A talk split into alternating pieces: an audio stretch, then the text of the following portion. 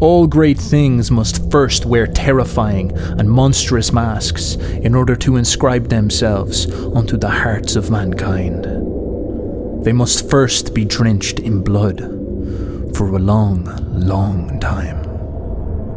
Nietzsche said that mankind will have to learn a harsh lesson before he can truly progress. And that lesson is that we have to be wary of the resentful. The deepest and cruelest hate in all of history has not come from the strong and their fury, but has always come from the vengeance of the weak. This is the dark, unspoken demon that lives beneath modern liberated society. Gifting everybody rights does not solve the psychological problem within man that losers resent winners. And when this resentment is ignited, the resentful gather together and charge around as mobs, pulling down everything they see as higher and more successful than them. But we struggle to grasp how dangerous this emotion really is. Because when resentment infects a person, it becomes crafty, and it makes them crafty. They lie to themselves about what is wrong with them. They hide it under a beautiful mask because it is far too ugly to look at directly. So, a resentful man tells himself and tells other people that he is pursuing something beautiful instead of something malicious. He tells those around him that he is a champion for equality, that he feels passionate about fairness, that he is bringing the world towards justice. The communist revolution sold itself to the people as such a beautiful lie. But of course, in practice, it weaponized this low emotion inside man vengeance. It stirred up a frenzy inside the souls of the failed members of society, and it united them in their hate. It then crafted this mob into a revolutionary army, which it used to tear down the majestic old structures and rob, rape, and murder the productive class. This cleared the way for a new power. A power built on lies. Then, once it had secured its catch, it revealed its true hateful face. Now, with their power secure, these Bolsheviks set out on a project to carve their conquest into the shape that they wanted it to be like a butcher hacking away at a living animal. They murdered millions at an industrial scale. They began shipping populations all across the country, sending them to the Siberian gulags. They began brainwashing everybody using the school system. They created the NKVD to inspire toxic paranoia. It was if the spirit of a serial killer created a government. First, they charm you. They're affable and charismatic. They say all the right things. They make you trust them. Then they lure you into isolation. Suddenly, their face changes. Their smile vanishes, and something twisted appears. Their eyes go glassy and empty, and they beat you and then proceed to peel off your skin while you're still alive. The French Revolution was also like this the promise of liberation drenched in gallons of blood. It set the tone for this modern approach to power. Lie. Lie to the stupid masses. Exploit their unconsciousness of their vengeance. Stir up their envy and discontent. Promise them the most beautiful lies, and then use their malice to destroy your enemy. This is the predicate for modern culture. It is a victim psychosis. All these corporations and institutions going woke, simping for any claim of oppression. They do this because it is the most effective path to power. And unless man learns, unless he transforms and overcomes this resentment, he will be forever exploited this way. Every achievement of freedom, liberty, equality, and justice that inspires his heart will be co opted by these savvy, cruel, and devious revolutionaries. But tragically, man always has to learn these things the hard way. The Russians now have a good sense to not listen to someone bullshitting you with beautiful ideas, because their grandfather was worked to death in a camp. Pain taught them the meaning of resentment, and it has scarred them for eternity and the West is currently at the beginning of its education. there is a swelling storm of resentment being stirred up in many parts of the population. Malicious opportunists could try to use this to their own advantage. Western man might be about to have his communist revolution. But there is a white pill.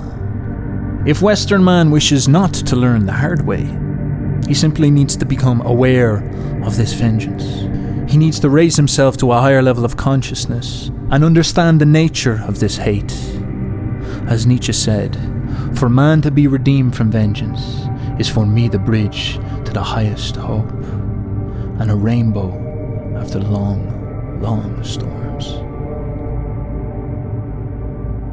For man to be redeemed from vengeance is for me the bridge to the highest hope and a rainbow after long, long storms. What a zinger. What a beautiful quote. What a aphorism. Imagine if we could conduct in a uh, cult ritual and bring Nietzsche back to life. So we could stick him up on Twitter and TikTok. He'd be running around Turin. He could be running around northern Italy with his little phone, his little iPhone, and he could be dropping these bangers in the iPhone. He could go up onto Twitter and he could Sam Harris would be there smashing in his cope, his stupid low IQ, his midwit thoughts into into his Twitter. He could be posting up his midwit tweets, and then Nietzsche, with his typical laconic style, would go in with one-liners, with one-word one-liners, and be write, writing underneath every single Sam Harris tweet saying "dork," "soy," "cope."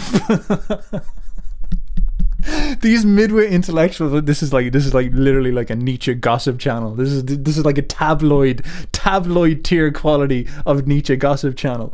And um, because I'm going to start talking to you about another cope midwit public intellectual. This is Steven Pinker Steven Pinker fantasized a while ago. I he had some you know one of his terrible shitty books. He fantasized about going back in time and confronting Nietzsche all right? He, he fantasized about going back in time and confronting Nietzsche and saying to Nietzsche I am cold hard and without conscience. You're short. So he fantasizes about going back in time and calling Nietzsche short and then saying that he's going to take advantage of Nietzsche's sister. He's going to go over and he's going to rape Nietzsche's sister. This is his this is his power fantasy, his his feelings. He sits there in his mediocrity, in his midwittery. He sits there and he says to himself, "I'm moral. I'm a good guy. I'm a public intellectual in the modern age." And he's sitting there. This is what like I'm going to talk to you about resentment. This is what resentment is. He sits there and he he's in his thoughts and he's fantasizing about going back in time and calling a dead German incel who lived on the mountain short and in raping his sister. Like, what is wrong with these people? These people are so strange. And people hold Steven Pinker up as some type of, you know, celebrated god of some sort. And this is the type of stuff, this is the type of consciousness inside these guys. They're so full of twisted hate that they fantasize about these delusions. And guess what? Guess what? Steven Pinker, go up and, and type into the into Google Steven Pinker, Jeffrey Epstein, and, and guess what you'll see? A picture of them two hanging out.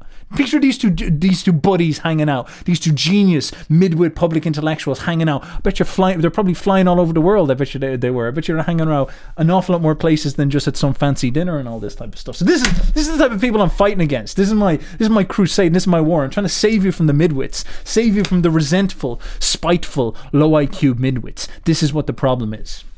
So today, now that we've got the, the Nietzsche gossip tabloid section over and done with, I'm going to talk to you about resentment. I'm going to talk to you about the true demon that lives in our modern world and lives inside you. Now, what Nietzsche does not get enough credit for is how competent he was uh, of a psychologist. Because he was a psychologist in the old style. He was an actual effective psychologist, someone who was good at doing psychology, which was being able to look inside man's soul or look inside man's emotional world and understand man's motivations and man's intentions. Your model for psychology is obviously influenced by the culture that you grow up in. So your idea of a psychologist is the the sort of the cope dealer, the person who sits there in their little chair and babysits your brain and gives you elaborate rationalizations to, to, to explain away the fact that you're a failure and you lack thumos and you lack will to power. The person who um, talks to you about all these elaborate conceptions and all this type of stuff so that they can brainwash you to be a pleb, to be a pawn for the New World Order. But that is not what Nietzsche was. Nietzsche was in the grand old style, style someone who sat down and tried to look into why man felt the way man feels, why we feel emotions and why we are motivated to act on these emotions. And what are these these emotions authentically trying to tell us? Because our emotions are, are fundamentally barbaric. We like to effeminize we like to um, sort of glitter and color our emotions. We like to think that all our emotions are soft and gentle and beautiful, and we like to think that we've got all these beautiful emotions inside of us that are our true motivations. These are all these type of things that we say to ourselves. We're empathetic or we're driven towards these beautiful ideas and all this. But instead, inside of us, there's some horrific things, some brutal things. Some things as crude as something like laziness or simply not caring, even though we say we do, we, we really don't. We turn we turn the other cheek all the time, not because we are strong, but because we just simply do not care and also our envy, our resentment, our nastiness. This, these emotions exist inside of us and they motivate us deeply.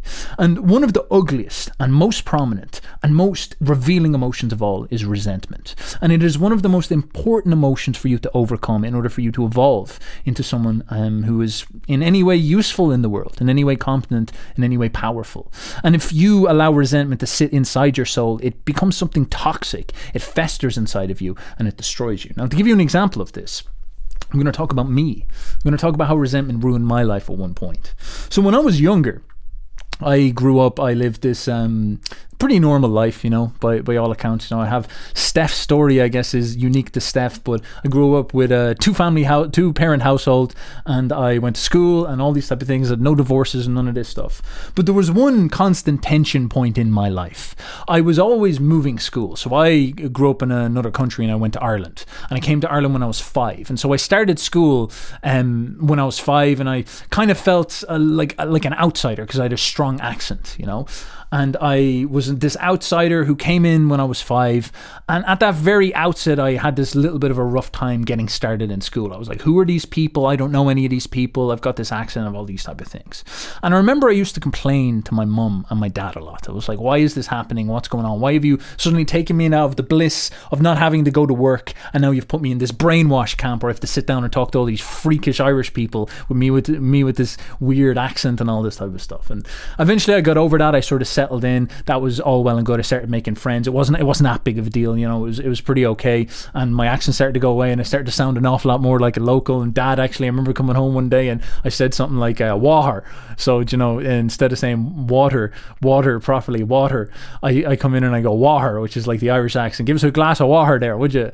And Dad, I remember this distinctly. I was so young as well. I was like you know five or six or something like that. But Dad just like paused and he looked over at me and he was like, "What did you say?" and then I was like the laughing stock of the family for a good couple of weeks.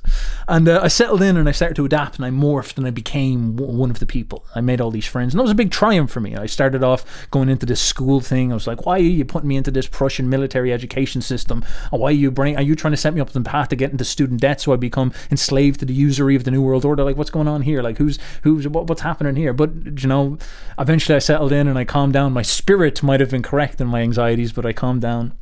And then what happened is um, around about I, you know maybe I was 10 or something like this it was time eh, my my mom my dad got a mortgage and they got their own house because they were living in like they were renting a house and they were just right beside their parents they'd just moved back from this other country so getting themselves all set up and they got a mortgage to for another house now of course I didn't understand this all I understood is that mom walks in one day or dad walks in I can't remember who it was and says we're moving and I was like, okay, cool. Well, I don't know what that means, but anyway, it's not going to be that big of a deal. Am I going to be far away from? It's like, yeah, we're going to be further away. Now, eventually, I started to realize that moving meant that I was going to move school, and that was a big deal. That was something that I was no, oh, I could not tolerate that because I had made all these friends, and now I was going to get moved out to this other school. And this was going to sever me from all this, and I'm going to have to start again.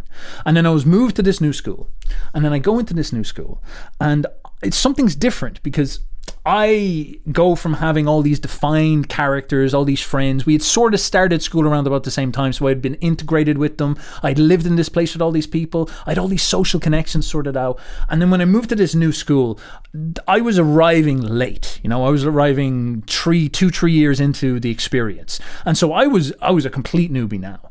And it was weird because now I had a normal accent from around the area, but I was still now more of an outsider because all of these people had become socially defined. All of these people in this class, they had all known each other for three years, so they all knew each other. There was like the, the cool group and the girls and all this type of stuff, and the, the lads and the lads had their ways of doing things, and you know they they did things slightly different in the other school, and they had all their jokes, and they all knew each other from around. They'd been to each other's houses and stuff like this, and I just sort of pop up like you know, how you doing, guys? And I remember mum got me this big yellow coat. Oh, mum, like what were you doing? So she got me this big yellow coat, so I looked like a fucking dork. I looked like an absolute tool, you know, with this massive yellow coat, literally like a trench coat down probably to my knees or something like that. Probably with some dorky sandwich inside of it. It's like, man, you know, this is the type of stuff you'd make a movie for like a kid who's going to get bullied.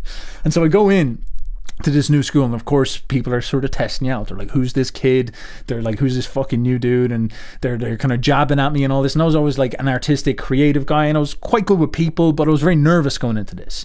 And I was very angry because I was mad at my parents for moving me out of this situation. I was mad at me I'm mad at them for taking me from my defined place that I had won that I'd made all these friends and moving me into this new thing. And I had all these issues and I started complaining about bullying and then my grandfather basically sat me down one day and said just you know if anybody tries to bully you just like punch them in the face. And so I just go into school one day and some guy just like says something to me. I actually think he said something about like uh, the coat or maybe my accent or something like that. And I bet the living fuck out of him. Now it wasn't like I was some gigachad and all this but I just it was like autistically aggressive I guess you could say. I just ran up and then just helicopter punched gave him an absolute hiding of a lifetime first ever fight you know and absolutely messed them up creamed them and uh, you know then uh, everybody all of a sudden Everton changed and everybody was sort of like, wow, that dude, like, you know, all the lads were sort of like, yeah, go on, fights. They love fights. They tried to set me up and make me fight again and all this. It just became like bloodlust. You could see the sort of Roman instincts when they were like gladiator fights. They could smell the blood. They were like, go fight someone else. We want to see death. We want to see war. I was almost like, I should have been like Maximus and said, are you not entertained? Are you not entertained? But um, alas, that did not happen. But that allowed me to sort of socially define myself, say, stop fucking fucking around with me. Then eventually, you know, over the years, I settled in. It was all that good.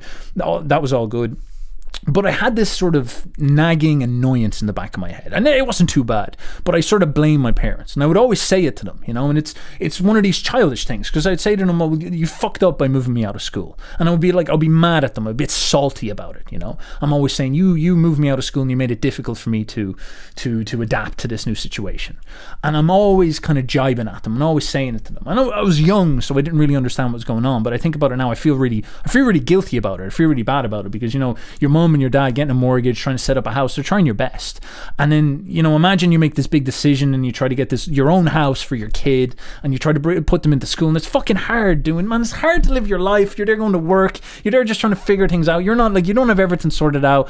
And I'm the kid expecting them to be gods to make all the right decisions. And it's not like they screwed everything up and all this. It's just, it was awkward for me dealing with everything and they didn't, you know, and I'm there and I'm just jibing at them. I'm saying, you fucked my life up. You screwed this up. I'm unhappy. And maybe I wasn't even as unhappy as I needed to be. I was just being more spiteful towards them because I was a little bit mad about them. And I was getting on perfectly fine and I was like doing quite well eventually. And but I was still sort of, you know, jibing at them, being like, that was a bad decision. You shouldn't have moved me out of school. You made my life harder. You screwed things up for me and all this type of stuff. And then what happens is towards the end of school. So this is primary school for you americans who you know do school the wrong way. We, we irish do it the right way. We have primary school and then we have secondary school. Not like oh, junior high the high school low school. What are you stoners? Like high school i'm in high school. Shut up like jesus christ. So we go from primary school to secondary school. This is basically around about the time when you hit puberty which is also quite interesting that it's structured this way. So as we were transitioning into secondary school around about 12 13 i um I again was in the same situation where I had made all these socially defined friends. I'd won these new friends. I knew all these people. And then mom and dad come in and they sent me down to say, right, you're going to go off to boarding school. And I'm like, what? And then all these other people are going to the local secondary school, you know, and they're all going to hang out. And I'd met all the, I knew knew all these people. I was hanging out with them. I was getting to know them. Even actually, maybe in the last two years that I was there, I started to become sort of like popular. I started to get become friendly with them. I got my first kiss and stuff like this. I'd met them, and then mum and dad turn around. And they're like, "All right, we're gonna we're gonna do it again. We're gonna move you again." And I'm like, listen, fucking motherfuckers. What do you take? How are you? You're ruining my life. What is going on? How dare you? What is going on? But like, to be more serious, I remember it was like deep, knotted anger. I remember I was really, really salty about this. I did not take this well at all. This was not easy for me. And they are, of course, trying to make the best choice for my education, trying to put me to the best school that they could find around. And, um, and yeah, they like you know they sent me off to this, and that's basically what happened. And I remember I was just kicking up stink. I was like, I'm not doing it. I don't want to go. I want to go with my friends. I want to go where I know. I want to go when I know. And then you know, boarding schools, you go and you stay there, and you go and live in the dorms and all this type of stuff. And so the first day of boarding school, they drove me down. They said, look, try it, and then if you don't like it, you can leave. and so we went down, and um, I went with with my parents, and I um, I uh, go and they drop me off and all this type of stuff. And in the car in there, I'm basically like crying, saying, I don't want to be here. I don't like this. I hate this, all this type of stuff. This is stupid. I'm, I'm just going to stay and then I'm going to leave. And I remember saying, So, can I, if I don't like it, can I, will you come back and get me tomorrow? You know, or something like that. Or would you come back and get me? I'll, I'll send you a text and you can come back and get me tomorrow or the day after, or something like this. And they're like, Yes, yeah, we'll do that. We'll do that. We'll do that. We'll come back get you tomorrow. Yeah because you know they're just placating the stupid childlike behavior. They're like, "You'll fucking get over it. You'll adapt. Like, grow up, whatever." And so they dropped me there. And then of course I like text them on my little boomer phone. I don't know if you remember those like Nokia's and all this. And I was like, "I don't like this. Would you come pick me up?" I, I think I sent that two days later, and they re- they you know I don't think they replied or they replied no or something like this. They said we can't do that. Stay there till the end of the week. And I was devastated. And I was absolutely devastated. And I was so mad because of this because I felt betrayed now, and I felt like they had just screwed my life up again. And and now they were just actively trying to sabotage my life. And again, it became this big point of complaint. And this big thing that sat in my mind. I remember, like, I remember my psychology when I was working this out. I could see this knot sitting in my mind where I'm, I'm blaming them. I'm sort of like, if, if you know, if something goes wrong, it's like that meme of the guy on the bike and he puts like the the the stick through the spokes and then he falls over and he's lying on the floor and he's like, ah, oh, oh, the government or like you know my, my and it was like that was me, but I was being like, oh, my parents my parents, it's everything is their fault. And I developed this like deep, knotted saltiness towards them. I get really, really aggressively angry, really, really spiteful. I would blame them about everything. I wouldn't speak to them, you know? Like, I remember the first couple of weeks, the first couple of months, or maybe even years, I can't even remember how long this went on, but I would just come home on the weekends. So I was going to this boarding school. I'd come home on the weekends, I'd go straight up to my room, wouldn't even talk to them. You know, wouldn't come down, come down for food and then go straight up to my room. You know, a spiteful little petulant, stroppy child. But really deep down, there was that deep, deep feeling of betrayal and anger and of course confusion because I was a kid and all this stuff was changing around me and my emotions were getting anxious because I was going into these new environments. And I was needing to stand up and learn how to socialize and learn how to meet people and learn how to go through challenge and adversity. And that's scary and that's intimidating. So all these emotions stir up inside of me and it forces me to become better.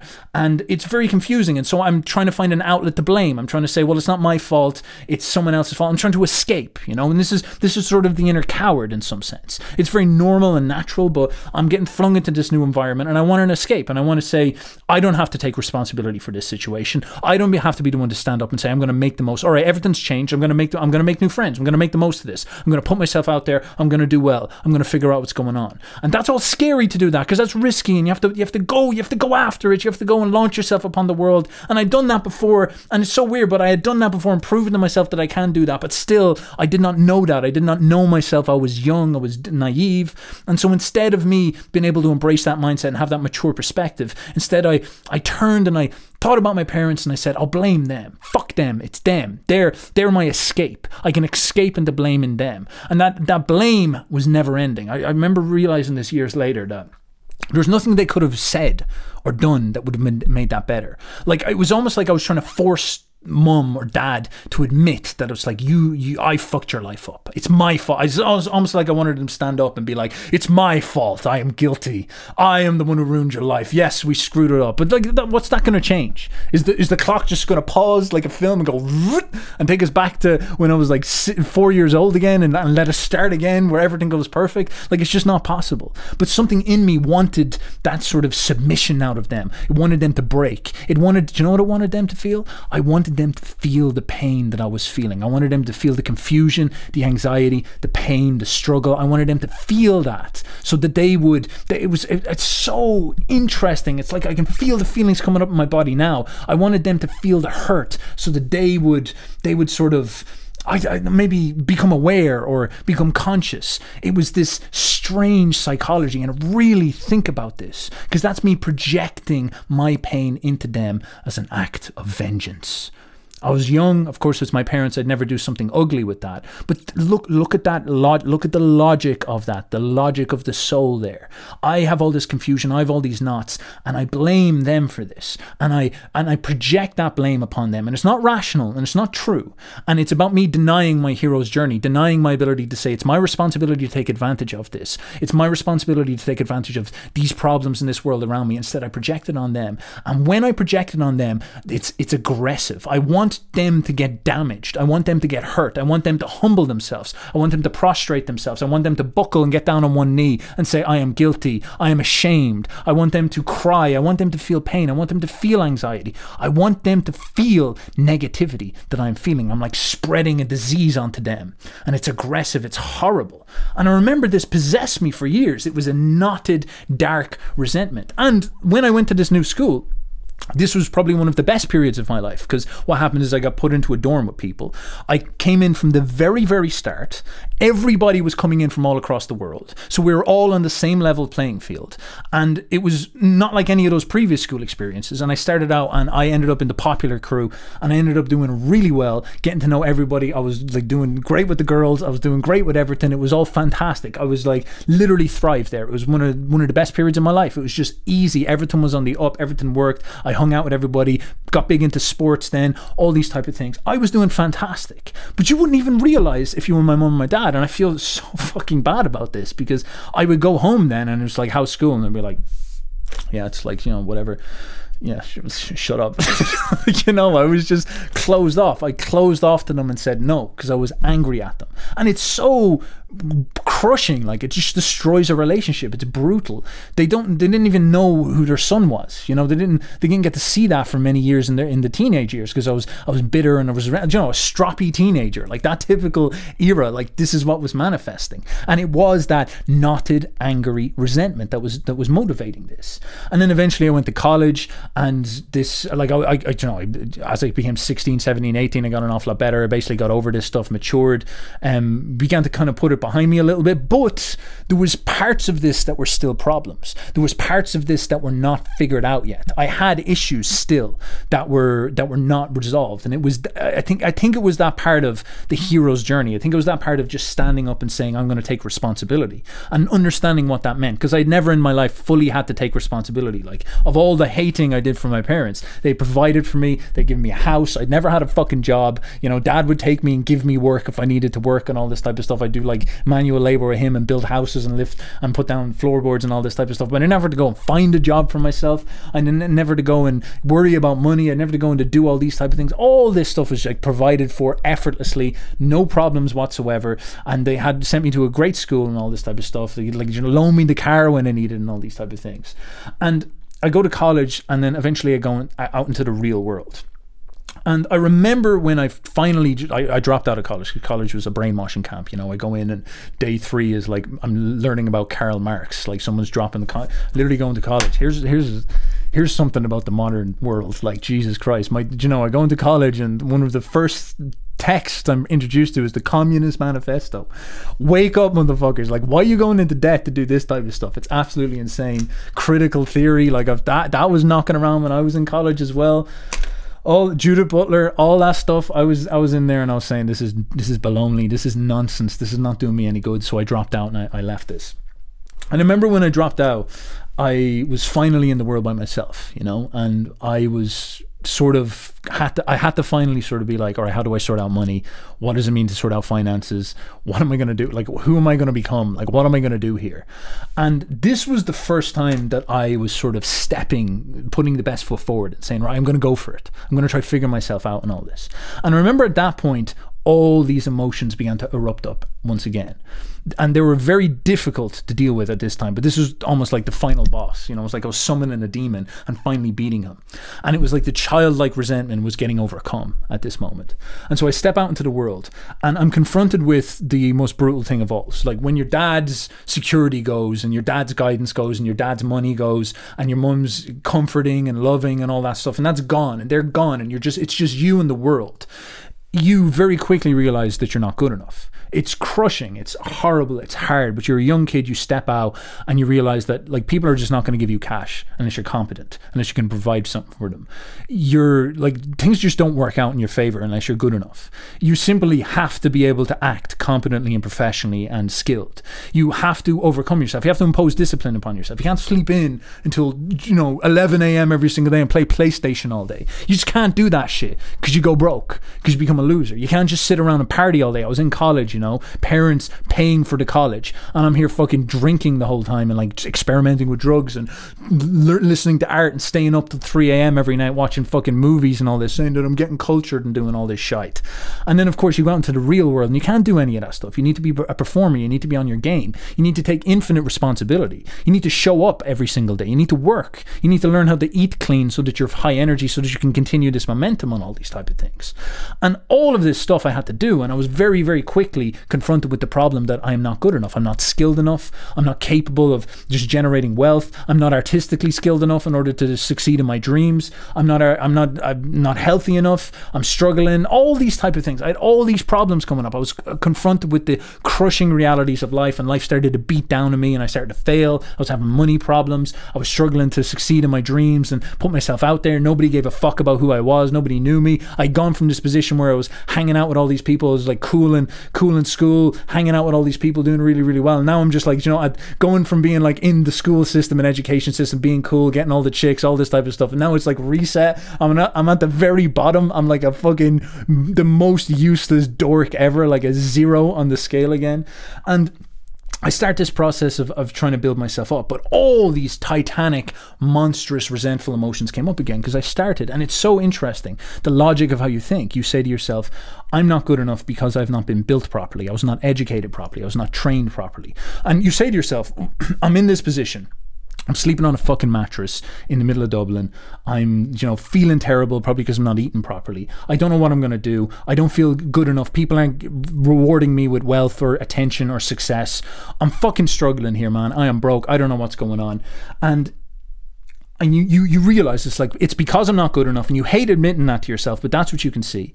And then you start to get depressed, and you start to say to yourself, "Why am I not good enough?" And it's like, well, because if I had grown up in this education system, if my dad had taken more responsibility and trained me properly with all the skills I needed, I would have went out into the world at 18, 19, whatever age I was, and just started succeeding straight away, and everything would have been easy. You start to imagine this alternative utopia where everything went perfect and everything went easy, and you start to imagine how your dad or your your this person could have acted in order to put you in that position, and you start to resent them then for not acting like that, and you say, you know, this is a big deal deal for me is sort of thinking about my dad and being like, you know, if you educate, my mom and my dad, if you did your job right and you acted perfectly like angelic gods of the masculine and the feminine, I would have turned out like this and become like a, you know a golden child, and everything would have been easy, and there would have never never been any struggle, and everything would have been fine for me, and all this stuff. And this this dark resentment came up again, and it was fury. It was titanic fury because I felt like someone else had wasted my potential and of course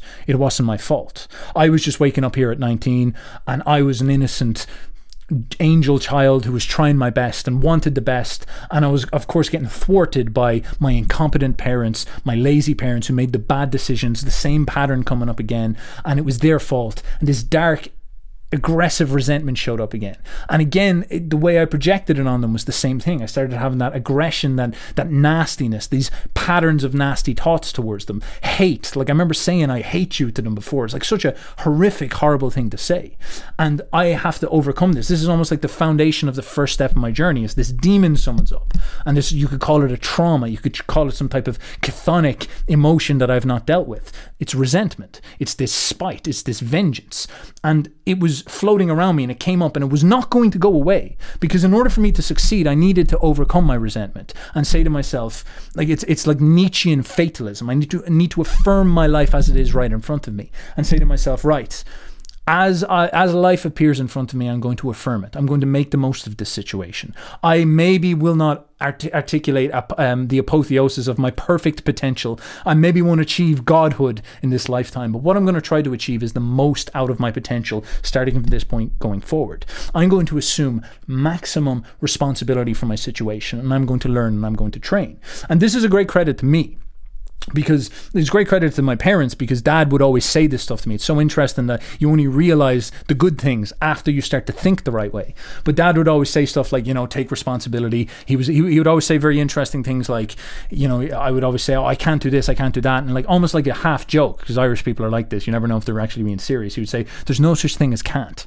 And I was I would always you know you'd be a kid and you'd be like you know especially my parents like my dad my dad's side of the family they just speak in riddles. They're, Irish people are like this, so you just you don't even know what's real uh, or and all this type of stuff. But he would say that stuff sometimes, and I'd always uh, you know you'd sit there and you'd be like, what the fuck did he mean? And that's an interesting thing. There's no such thing as can't. You can do anything. This these these type of mindsets he had installed them inside of me like little software coding programs, but they've been stored away and blocked. The resentment was like this virus that had stopped them from activating.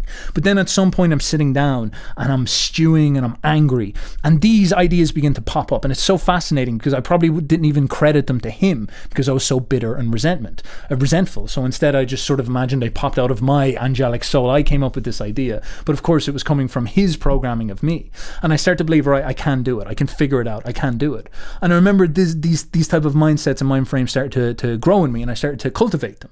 And I'm figuring all this shit out by myself. Like use use motherfuckers now with self help YouTube and Jordan Peterson and all this shit telling you to take responsibility. I had to figure this shit by myself, man. I had to figure out. I had to let the chthonic power of my uh, collective, my my unconscious, erupt out of me and show me the path. I had to go on my own self journey. You fuckers. When you can sit there and say, "I'm watching YouTube videos. I'm improving," whereas I had to let the software programs activate from within me. But they did, and they switched on and I started to I started to believe this stuff and I started to take action upon it and I started to work and I started to try build my capacity and I started started to focus on my skill development and all these type of things. And eventually I got better and better and better over the years. It took a long time, but I started to develop competence. I got better at speaking, I started to read, I became well educated and re- well read. Most people I knew who were going on the same path were becoming mal-educated. They were getting turned into Marxists, reading Judith Butler. They were not learning any practical skills at all. They're becoming less competent, staying perpetually in the education system. I had now dropped out. I was going to people like mentors. I was going to uh, public speakers, poets, musicians. I was tr- like paying them to train me. I was going into athletics. I was learning to fight. I was doing all these type of things. I was going out and socializing. I was learning like figuring out how to talk to people, how to get get myself out into the world, learning all these type of skills, all this type of stuff. And eventually it led to me succeeding and me doing very very well. And like I'm doing as good as anybody I know, especially from back in the day and all that type of stuff. Now the point of this is not like I'm some fucking genius and all this type of stuff, but it's more that at that point I had fine. I, I basically said to myself that it's it's even hard to describe was this a moment, but I began to just become proactive with I'm going to take responsibility. I'm going to own this life in front of me. I'm going to affirm this life in front of me exactly as it is. The circumstance is not ideal, but I'm going to make the most of it. And this is what's so fascinating is that that then aligned with me deciding to become myself, to figure my own voice, to figure my own strategy forward. This actually was the source of my creativity then, because I actually also had a problem during this resentful period where I was trying to act like other people because there was this constant hate of myself. I constantly said to myself that I'm not good enough and my style is not not cool. I'm some dork country boy with no authenticity. This was always sort of a theme. I go into, you know, the the the groups and I'm the outsider and I'm not cool and all these type of things.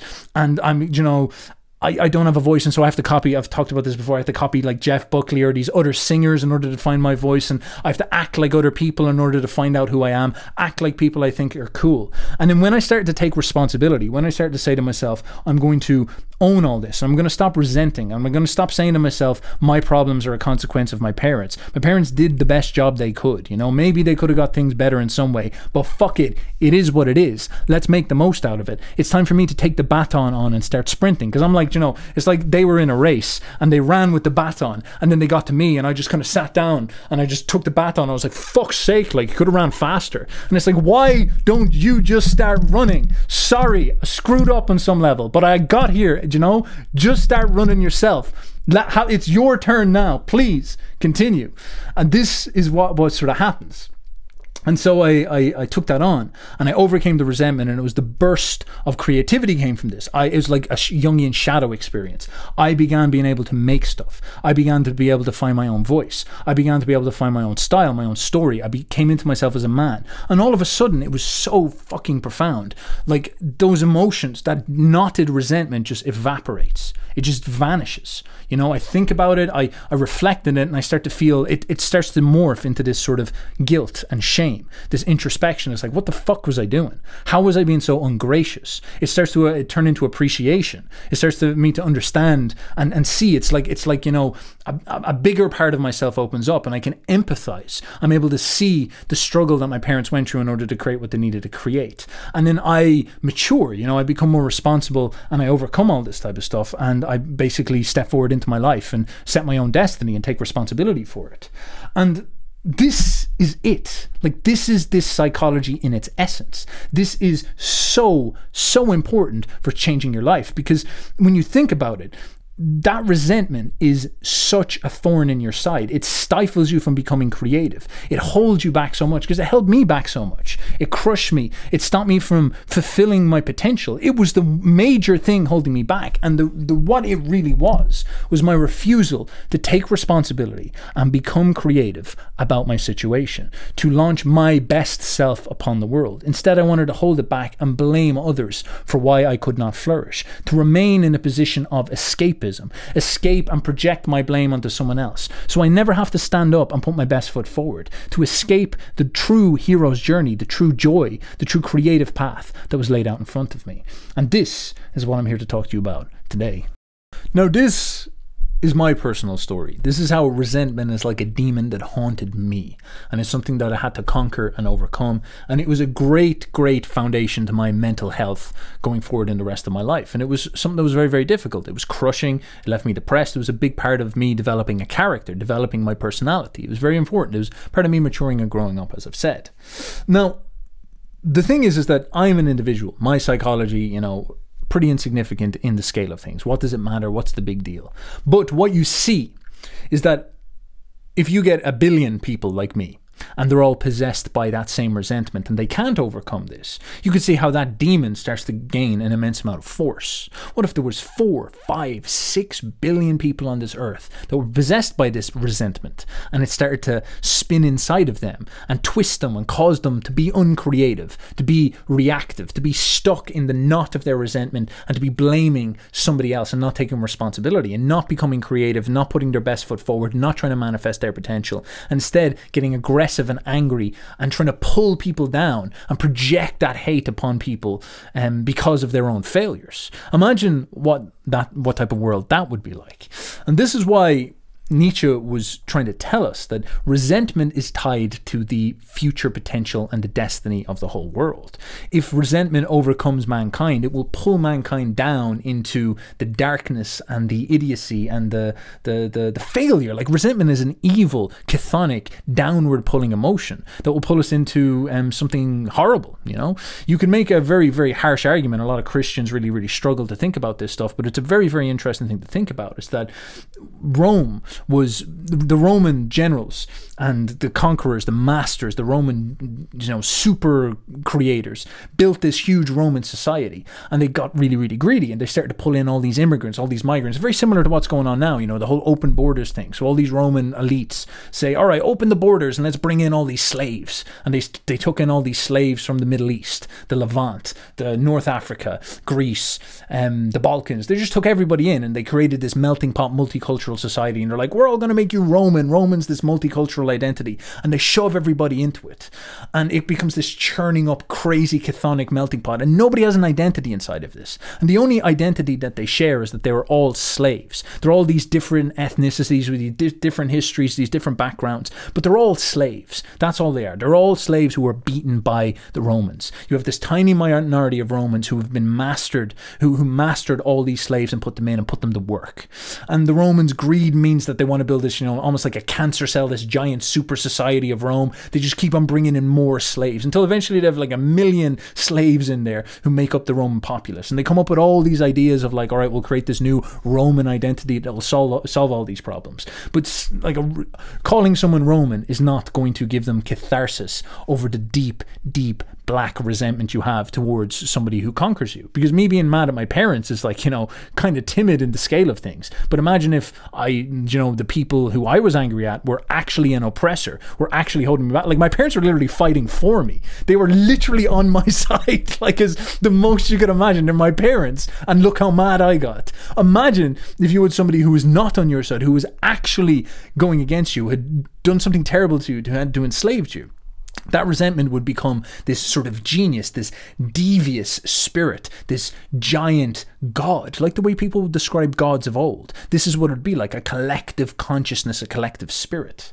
And what an awful lot of people, uh, like what Nietzsche would say, and many people around his era were saying, is that this resentment morphed and became sort of organized in Rome because you had all these slaves, and the only way that they could bond is upon this new identity which Christianity gave them. Because Jesus, of course, was a slave. Jesus was a Jew who was part of Judea, and Judea was one of the conquered races, and he was a representative of the foreigner, the foreigner who had been killed, the foreigner who'd been hurt. And it was this great way for the for the, the, the immigrants, the people, the slaves who had been brought in to, to complain to the Romans and try to make the Romans conscious and be like, listen, it was like me projecting that hate upon my parents. It's like, look, look how much you've hurt me. Look at what you've done to me. Look at the way your, your, your aggression and your, your, your decisions and your inconsiderateness has hurt me. Look at this. And so Jesus is like this symbol that you can shove in the face of the great Romans. You can be like, look, look at the harm you're causing us. Look at, look at what you are. You're evil. You're wrong. And you try try to create inside of the Roman hesitation. You try to create inside of the Roman doubt. The Roman doubts himself and says, Oh my God, what if I'm the bad guy? What if I'm evil? What if me conquering and building Rome was actually bad all along? And it creates this this this hesitation and this guilt complex. And this this relationship is extremely important because the resentment is designed to create a mind state of hesitation, guilt, and maybe even create the pain inside the Roman. And so the Christians, they they come in, it becomes this really powerful identity that allows all of these these confused, this hodgepodge of confused races to understand themselves and unite as a consciousness. And so the Roman identity actually collapses completely because it's not sufficient to answer this deep emotion inside people. But the Christian identity succeeds because it is a strong enough category to suit the resentment. It's it, it literally matches that perfectly. This is why Nietzsche called it a slave morality because it suits the core emotion of the slaves, which is resentment. And so the Romans, the, the, the Christians unify together and then they start projecting they get organized, and all this resentment then gets projected up like a communist revolution, you know, or a French revolution gets projected up at these Romans and they can be pulled out of their position of power and they can be demanded. It's like, you're Roman, you're evil, you're the people who killed Christ, get out, move out, get, get rid of your pagan gods. We're in power now, we're in charge now because we're the noble ones. We get to make the decisions, all these type of things. They seize power, they overturn the Romans and they take it. And then what happens is when they gain power over Roman society, they get all the institutions of Rome, they get the rights to make all the decisions. And within 40 years, Rome collapses, Rome falls apart. And when it falls apart, there's this like this crazy crazy psychosis of destruction that goes down. Christianity takes control, and then immediately book burnings start. The libraries start getting torn apart. Everything gets gets slandered as pagan. Everything starts to get pulled down. They pull down all these grand statues. Imagine if, like you know, some some left wing communist revolution took over Italy and started to pull down the the statue of David by Michelangelo and all these type of things, and these great symbols of incredible achievements of the Renaissance because it was like you know fascist or republican or conservative or some nonsense that they're coming up with. And they're saying, you know, high art is somehow some political thing because it's just resentment against the achievements of the thing that they wanted to destroy. This is exactly what it was like. And so Rome was pulled down. All these statues were destroyed and crushed because they represented Romanness. They represented the, the, the master who had conquered them. And so their deep chthonic resentment erupted onto the world and they annihilated everything and they wiped Rome off the face of the earth and transformed us into the Dark Age. And this was the, like, they destroyed all the science that came along with it and all the engineering. There was a point in history where the Gauls and the French and the early Europeans, the early medieval Europeans, would walk around and look at the aqueducts and kind of ponder and like be like, nobody knew how they were even built. They had no idea how to repair them, so they used to just take some of the stones off them. But these things just stood as this almost like this skeleton of something amazing that they just can't remember anymore. It just used to be there. The ruins sat around as something um, nostalgic for something that used to be there. And this is an example of how dark, how deep, how powerful that resentment is when it becomes conscious, when it becomes massive, when it becomes genius. It can launch itself upon things and destroy things in orgies of destruction. Every great revolution that you see in the last couple of centuries has had this core emotion at the root of it. The French Revolution. We like to think of the French Revolution. This is very hard for people to, to really think about because it burst many beautiful bubbles on us. We like to think of the French Revolution as this beautiful moment where we achieved freedom and liberty, and it was the, the, the flowering of the modern, free, liberal consensus and perspective on the world, which is the foundation for many of our values. But of course, this is why Nietzsche is so powerful because he's a- an actual free, liberal, creative, open minded thinker. He sees things from different perspectives. He's able to sit down and actually critique the values upon which we've built our society and ask some very difficult questions about this. But most people aren't honest enough to do this. For example, many of the resentful people who you might categorize as liberal or left nowadays, they, they can't do this in any way because they're some of the shallowest people who've ever lived. And you look at these and you start to see all these features, and it's very easy to see this stuff when you're looking for it. You look at the French Revolution, you'd like to say to yourself that it's something beautiful and amazing, but it wasn't. French Revolution was ugly and covered in horrific blood. It was it was clearly this exact exact chthonic emotion. You had the Catholic monarchs and the church that, that they they had this power system constructed, this hierarchy.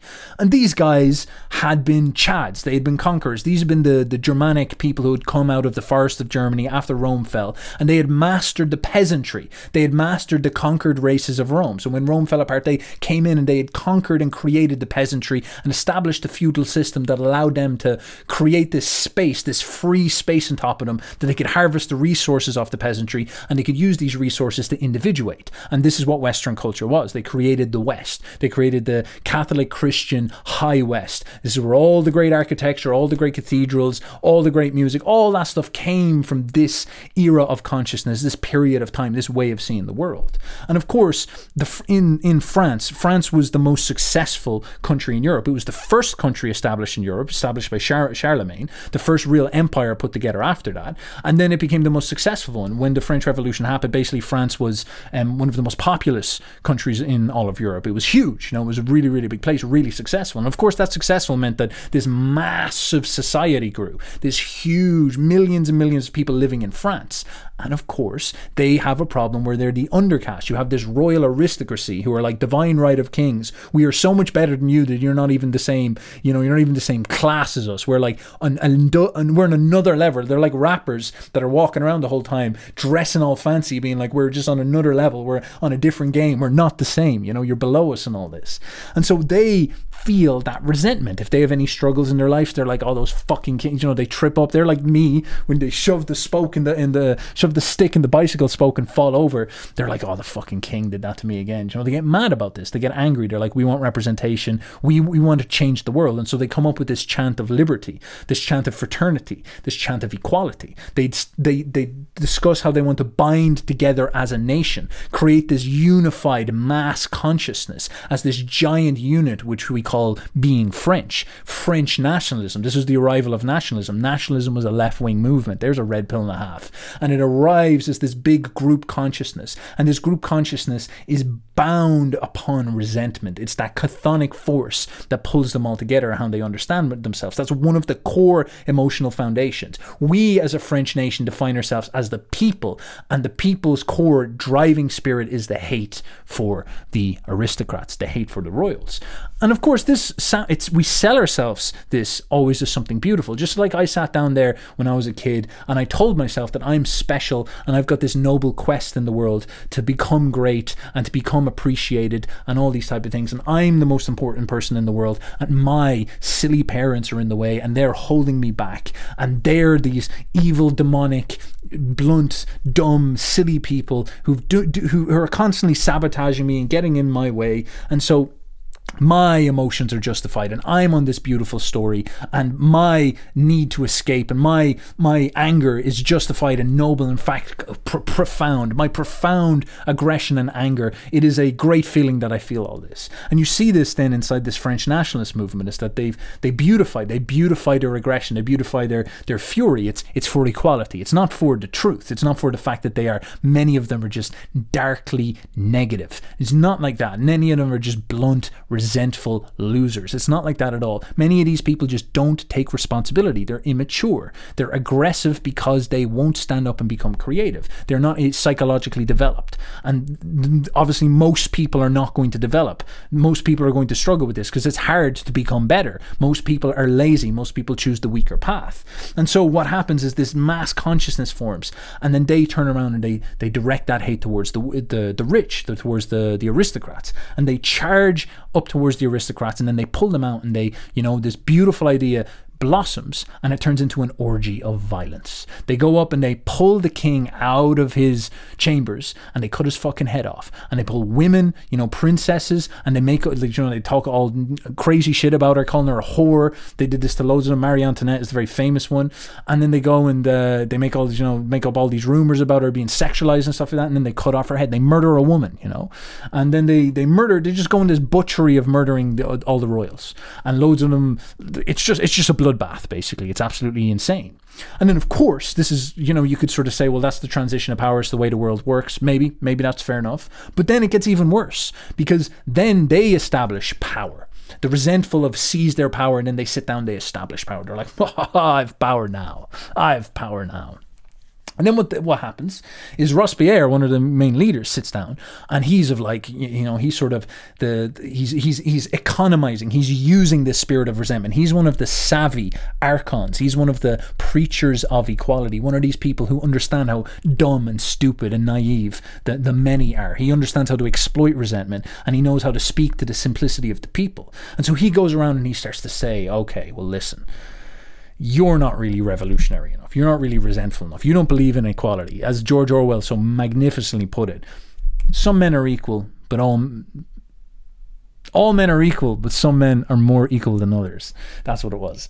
And uh, he says he says this, and then he starts to butcher people. And then what happens? There's a reign of terror all of a sudden Robespierre and the French Revolution transforms into this chthonic madness, this psychosis of death, and they start to murder all these people around them. They kill, they kill, they kill the blood. The ugly, demonic serial killer face comes on, and you realize that it's just blunt resentment. These people aren't creative. They don't want to solve problems. They don't want to sit down and do the hard work of building something, of manifesting something, of, of making something magical happen. Instead, they want to murder. They want to express because they've just got a demon inside of them. They've got that dense negative energy inside of them, and they're just trying to project it out somewhere. And you even give them power, and that negative energy will just manifest, and they'll just start blaming if there's any problems, because there will be problems. They'll just start shooting that in whatever fucking direction they can find, and they'll cause pain and they'll cause psychosis and they'll hurt people and they'll cause damage. They'll project that pain. And this is what Nietzsche means when he says, Be careful of the weak,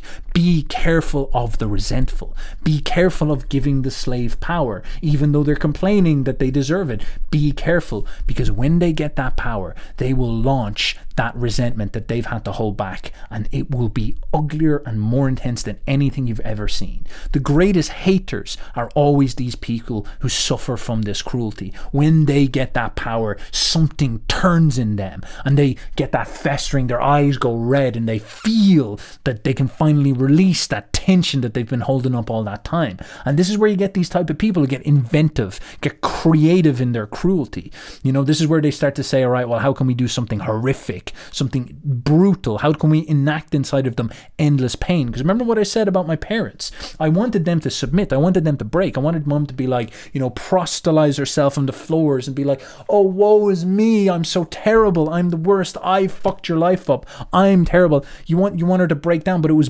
bottomless. It was an endless, endless anger and endless hate. Because if she had got down and she had proselytized herself, there would have been no catharsis for me. There would have been no alleviation for me because I needed to conquer that in myself. The way that I could transform that emotion is to become creative myself. So if she bends down and submits, there's nothing that wouldn't have been enough for me, and I would have needed something new and I would have needed something more. And this is what we mean by this. You give the weak man the the sword, you give him the weak man the army, and he will do incredible things to express hate through this because there's no end to his hate. There's no way that that hate can get the catharsis that it needs to. So it just gets worse and worse and worse. It just spirals out of control. It becomes more and more blunt and more and more butcherous. And this is what happens with Robespierre. And of course, what happens then in the communist revolution? All the same patterns all the same stuff. The great maturity of Western man is he needs to start to learn about this an awful lot more because they they did this in Russia, and it's happening again. This resentment is always going to form up again, and there'll always be these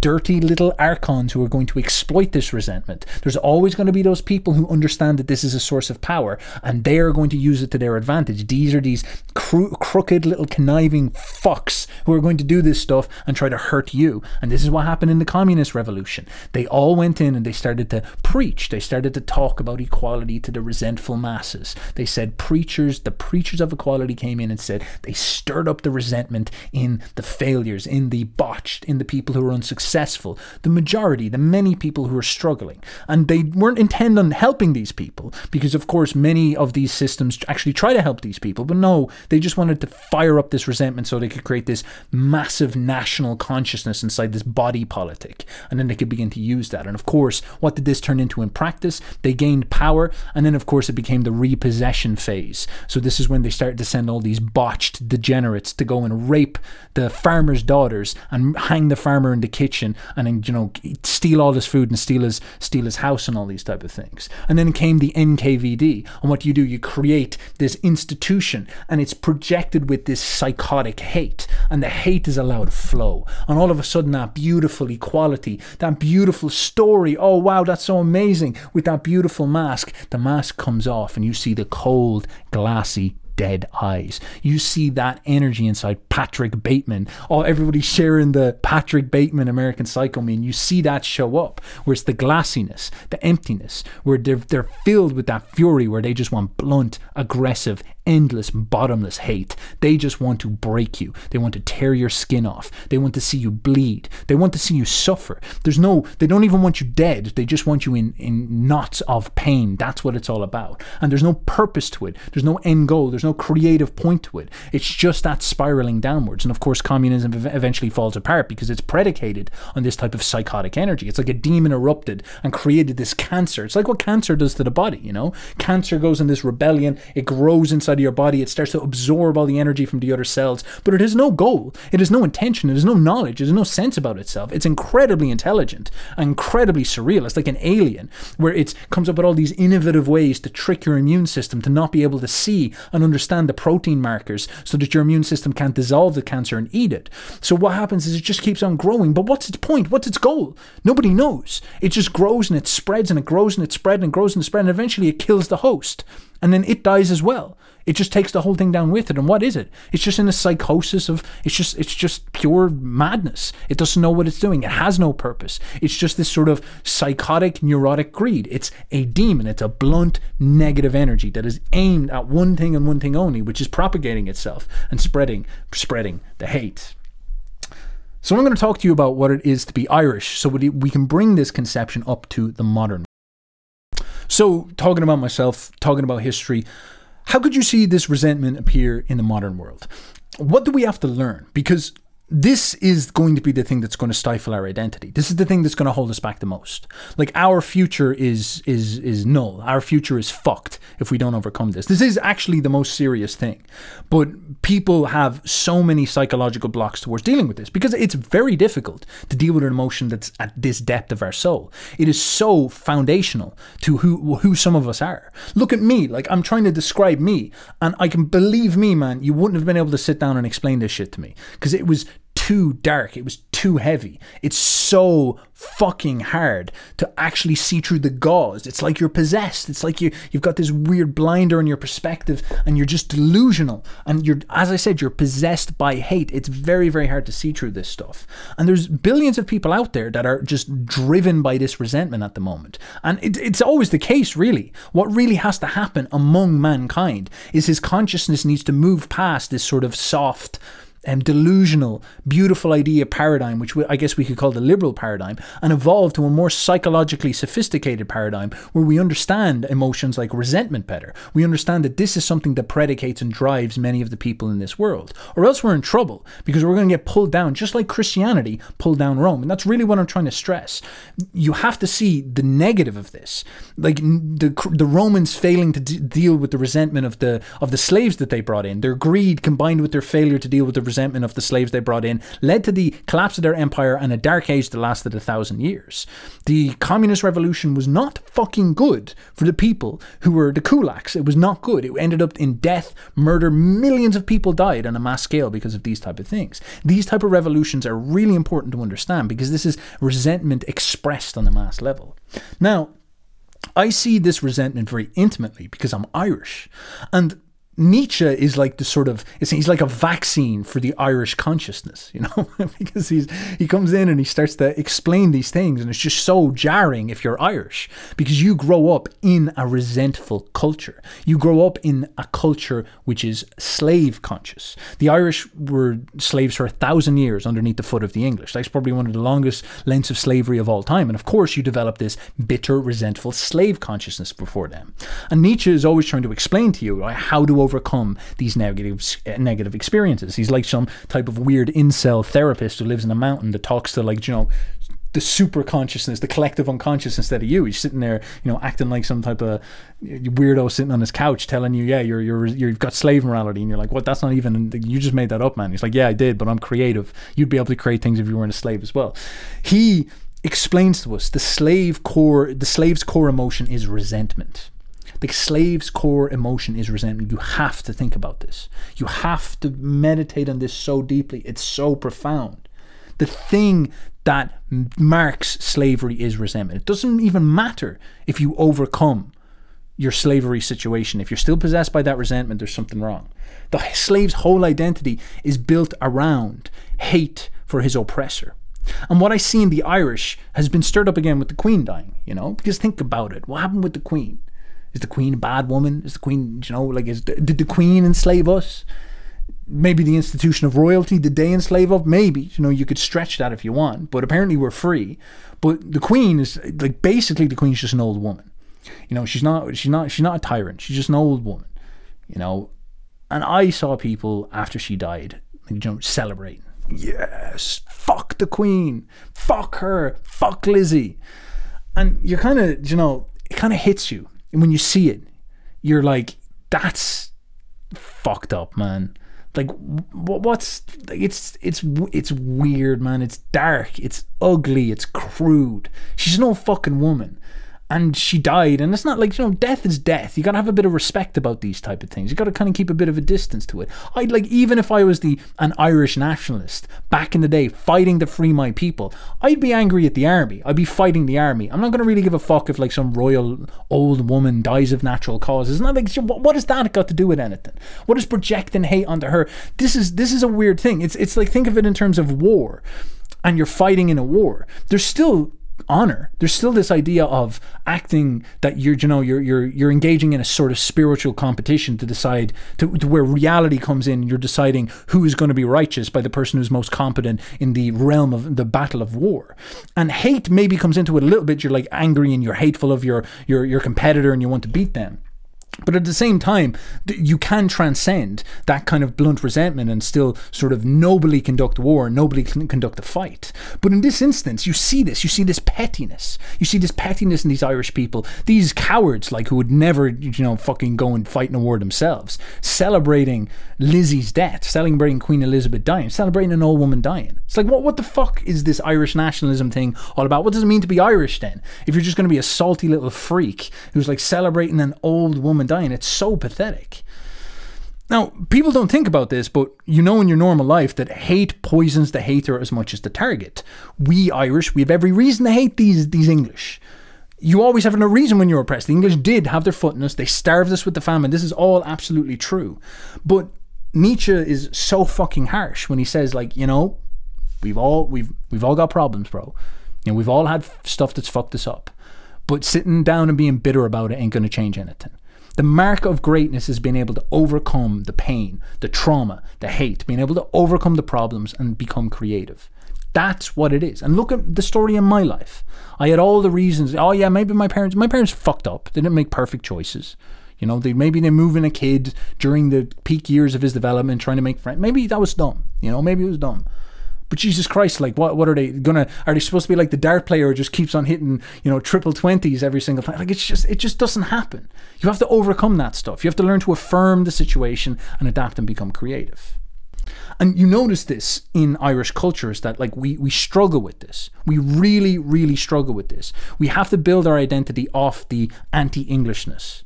And it's it's weak. It's it's not good. It's a terrible, terrible emotional consciousness. All throughout my life I was taught to hate. And not in a way that you would think. It's like done in a subtle way. It's collective unconscious, you know? So little quips by my family and friends about how arrogant and dumb the English are all the time. Like this, you know, the English would never come up with a, a, a good statement beside of them. They'd always have, there'd be like this tone. Oh, the English, you know, or like, oh, the English are at it again. Brexit is a great story about this. Like, you know, when Brexit happened, it's like everything was Brexit's fault. Everything. And you know, like the same thing. You're you're driving down and you stick a you put a stick in the wheels of your bicycle and you fall over and you're like, oh fucking Brexit. like it's that type of vibe. I remember when that came around and everyone, all my family members, a load of my friends would be giving out about it all the time about the fucking English. Arrogant English thinking that they can have their own country. Arrogant English be with their Brexit and all this type of stuff. And it's just like, you know, it's like what the fuck are you even talking about, you fucking losers? Like you're you're a dork, you're a loser. Like why do you care about Brexit?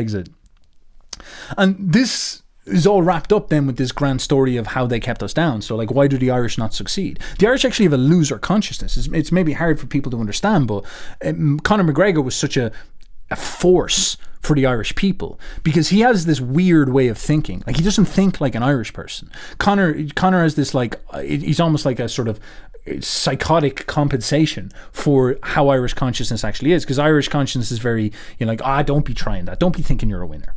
Asher ah, no that's not you you know that's not us we don't win we're slaves we're pathetic. We're losers. And so the Irish consciousness is like not not, not success. And Conor comes along and he's like he's like an, an American. He's like everything everything's possible. Everything's optimistic. We can win. We can do it. We can say big things and achieve them. We're, we've got winner consciousness. We're going to work. We're going to build. We're going to become creative. I'm going to create my destiny. This this stuff is just fucking weird for Irish people. Like th- there's a phrase that you would say you call um like you know the, the Midlands of Ireland or the, the the countryside of Ireland the graveyard of ambition because this is it. It's like if you have ambition, it's like you're not you you don't fit in. You're not right. You're not right for this place. And so Conor comes along and he's like got this manifestation where he's crafting his identity. He's talking about like the secret and all this woo woo shit. And he's going out and beating the shit out of people. And he's Irish. It's like, what? And so we feel something titanic erupt inside of us. This feeling of being alongside of a creative winner. It's amazing. And, and the whole Irish got all caught up with him and absolutely fell in love with him.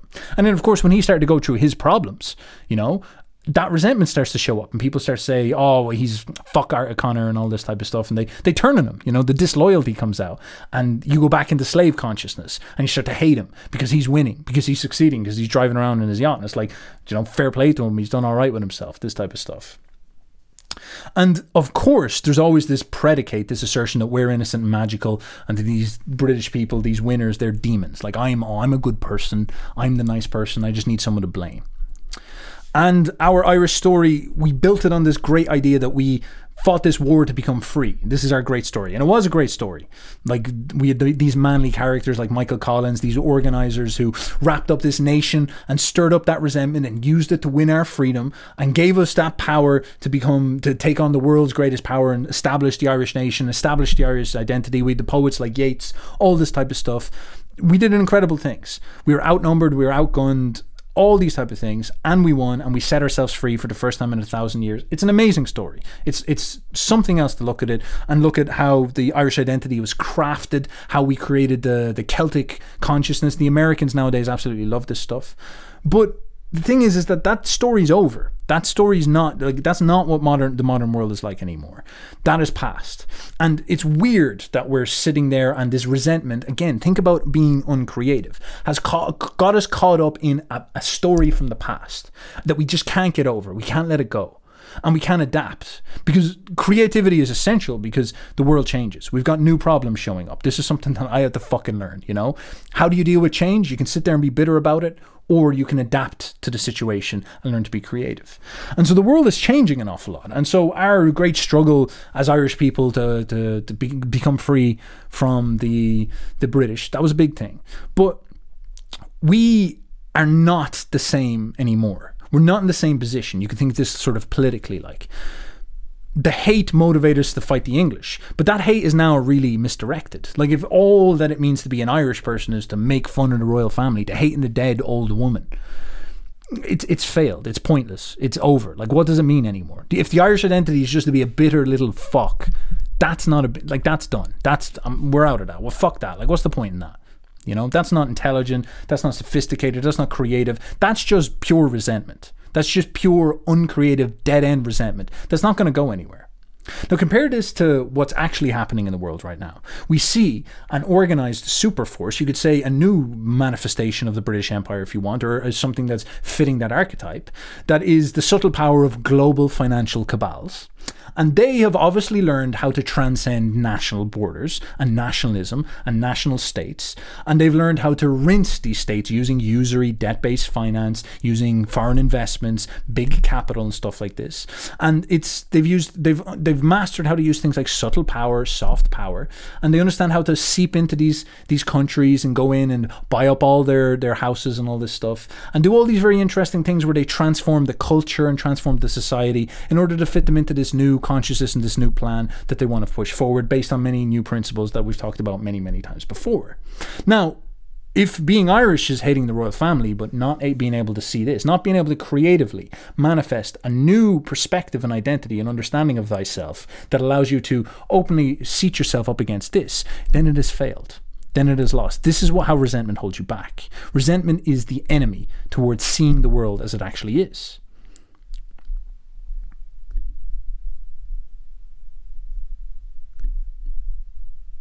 And the guys who ran our revolution and set us free, see, these were creative men. It's it's the the glorious, beautiful paradox of life, where you can have this small group of highly creative, motivated, excitable men, even utilizing something like the resentment of the Irish in order to do something creative, which is create this nation, freedom, and give them this opportunity to have a destiny to go forward in the future. And of course, when the Irish got their freedom, there was this giant civil war about how exactly we should get our freedom. Like all these same patterns happen, where the psychosis of the resentment and all the complexities of this stuff show up. But of course, they fight and they try to retain their freedom and they warn us. They give us a grave warning. Padraig Pearse says this. He's like, look, if you free the nation, if we fight and free this nation and we don't free ourselves from the influence of global capital, of these big financial vultures, and they're just going to swoop in and they're going to fuck us up in the end anyway. They'll conquer our minds. If we don't free ourselves and get our own language sorted out, we're screwed. If we don't create our own separate culture and our separate identity, we'll get absorbed in the super identity of the Anglo speak. And that obviously has happened. Ireland is starting to become Americanized, which is, you know, we're getting absorbed into a stronger culture, the stronger culture of the Americans, because the Americans are a highly creative people, this type of thing.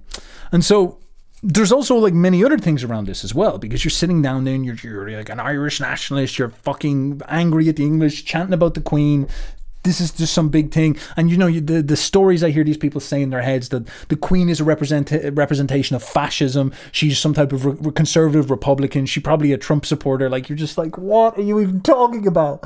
What are you? What are you talking about? These people are so simple minded and small minded, making it about petty politics and this is where they project all their anger and they're like oh the reason why the world's in a bad place is because of characters like this and you're like you're just you're just so so slow it's unbelievable and the, the the real problems sitting right in front of you are just far more subtle, are far more far more intense, far more dif- difficult to confront. Like Ireland, for example, is a wonderful place. It could feed ten times its population. It is the abundant an abundant space for nature and thriving. But we are destroying this heritage. Like we we we've been given a gold, one of the most fertile places in the fucking world best farmland in the world, and we're destroying it because we're buying into all this globalized conscious, consciousness, all this nonsense nonsense about these small creative organizations who are saying that we need to get into sustainability and we need to get on board with the multiculturalism stuff and we need to transform Irish cultures. You know, so all these guys die in the post office. They they die. This is a big thing, and we took over a post office and shot at the English. All these guys put their bodies on the line, take bullets, get shot to set us free, and then they fight to ba- build this culture for ourselves. The poets try to make Irish culture, the Irish Celtic identity, and then what do you do? Eighty years afterwards, is all you're doing is like tokenism, giving out about the Queen like a resentful little shit. You're so uncreative, you can't even make your own culture. So you just get absorbed into the multicultural plan. You become a sort of blob, homogenized, discount American, and you see um, and you cede the responsibility of your, your your country over to these like global institutions and global cabals and they transform it and make you all eat bugs and you can't even go and eat you know you, you have the most perfect place to have abundant meat and food and you just end up eating bugs anyway because you're a fucking dummy with a small minded consciousness and then what you get is these irish cowards these just unimpressive people who own the english you know, because that's the safe thing to do. It's very safe to own the English. I don't think you realize, but half the fucking world is owning the English these days. Half the world is saying the Englishman, he's the big bad guy. He's the master race who conquered all of us. He's the colonist. He, we must destroy the English the Irish cowards, we, we, we get on board with that we chant with that. But that doesn't mean it's the right thing to do. It doesn't mean it's adapting to reality as it is. It doesn't mean we're becoming creative. In fact, that means that we're engorging in the low consciousness resentment of the mob. That's what it means we're doing. And they, we, these cowards, they talk nothing about the real problem, about the, the, the goal to transform Ireland into something, to a, to a discount American shopping mall. They don't talk about that stuff. They don't talk about all the sacrifices we made to, to get our to get our freedom and our own destiny for us to just be absorbed in some other empire's destiny that we're not becoming aware of. And if all this is going to amount to is nothing more than t-shirts and bullshits, bullshit, we, we, we failed. We fucked up. It's nothing. And this is why resentment is sterile. It's empty. It's soulless. It has nothing to it. It has no direction. And this is why Nietzsche said, Blessed are the forgetful, for they can get the better even of their mistakes. What a beautiful quote. Because in some sense, you have to say to yourself, Get the fuck over it. You have to be able to let it go. You have to be able to understand that resentment is living in the past and it's sterile, it's uncreative. And that's the mark of modern culture all across the world is sterility and lack of creativity. All these people complaining about the, the, the, the Western man, the white man, the colonists, the Irish included, we do this too. It's like it's there's no talk of the future yes, th- these colonists, these English people, like you know, we, we've I've as much of a right to complain as anybody. They were horrible fucks. They were they they literally did a famine and starved us. They literally genocided the Irish. But the other thing is, is that these guys in America, these Anglo's and the WASPs in America, these people launched man into space. They, you know, they manifested us and took us to incredible destinies. They had creative futures available to them. Sacrificing their potential for the sake of our resentment is not getting us anywhere. It's just about pulling them down. It's just about destroying the English. Like, like what's the great goal of Irish culture? It's like, oh, I'd like to see the English fuck up. I'd like to see the monarchy fall apart. That's it. That's all they care about. There's no creative goals at all. It's just spite. It's just blunt, dark, ugly resentment. It's the demon manifesting again. And if the Irish had the power, they would love to indulge in that. They'd love to do terrible things. They'd love to go and destroy Buckingham Palace, rip apart all those museums. This is just it's just ugly. And the whole arc of the 20th century has been the the the the the, the manifestation of this demonic energy at scale. The rise of the resentment. The English the Americans, the French, the Germans, the master races, the Nordics, these these characters who were like the aristocrats of Europe, the North Italians, the Spanish and the Portuguese get it as well, the Western Europeans and the Eastern Europeans as well. These these this block of people who created modernity, who created the modern world, who created science, who created everything that we understand as progress, who created all these systems of rights and all these systems of ideas, the language that we have most of the literature and high art that we have, all of this incredible stuff that they built, all the potential, the great destiny that they're chasing after in America, for example, trying to shoot up into space, all of this stuff has to be destroyed. French identity must come down. The English must be annihilated. The English cannot be proud because their proud annoys me as the Irishman, as the colonized man. I hate them. Fuck them. I want to pull them down. I want them to stop. Well, the thing is, is that what if their pride, despite the fact that they're arrogant, annoying, fucking English, yes, uh, proper, proper English, yeah, it's not, it annoys me as well. Something deep inside of me, I just go like, like I'm like a bee, just starts buzzing. I'm like fucking English. I have it. I can't overcome it. But at the same time, what if it's tied to something great? What if that pride, that consciousness, that understanding of thyself, that self mastery, what if that is connected to the space race? What if that is connected to the shuttles going up into the air? What if that is connected to Elon Musk's successful, successful attempts to go to, attempts to go to Mars? What if that's connected to the grandeur of classical music? Could that have come out of anywhere anywhere apart from the the the, the culture that these aristocrats had set up in Europe? How could it have come anywhere? You know, we, we hate on these things and destroy them, but we pull down what is the best in us, what is the highest potential of mankind that's been manifested. It's spite towards the beautiful, towards the well turned out, towards the successful. It's ugly. It's ugliness inside of us because we can't compete. And it makes sense. It's completely logical. They in some sense, stole our destiny so they can manifest their own. But if we're going to steal back our destinies, we're going to have to then evolve past the resentment and choose to manifest something. We have to develop that consciousness, or else we're not worthy of it. We just tore them down out of blunt spite with no purpose and no goal beyond that. And it was like the Christian movement in Rome. It was like the, the communist movement. It was just pulling something that was beautiful down and scarring its face. It's like a beautiful woman and you run up and throw acid in her face.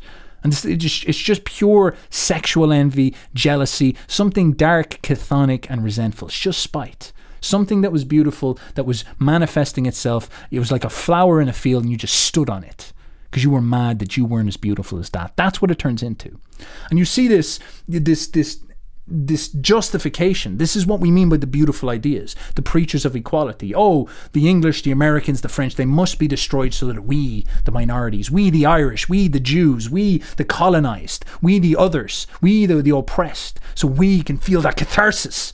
That catharsis is that catharsis of death. So we can watch them suffer. So we can feel the release of energy out of ourselves. And we can feel all that hate and all that those slights and all the thousand sufferings that happened in our lives. We can have a direction. We can have a black target a scape goat that we can project that energy out upon. We can shuttle it out of ourselves and watch it watch it annihilate something. We can express that hate upon something and allow us to release ourselves. It's like religious. It's some type of psychological ritual that we need to conduct to deal with the fact that we have not become creative and overcome our suffering.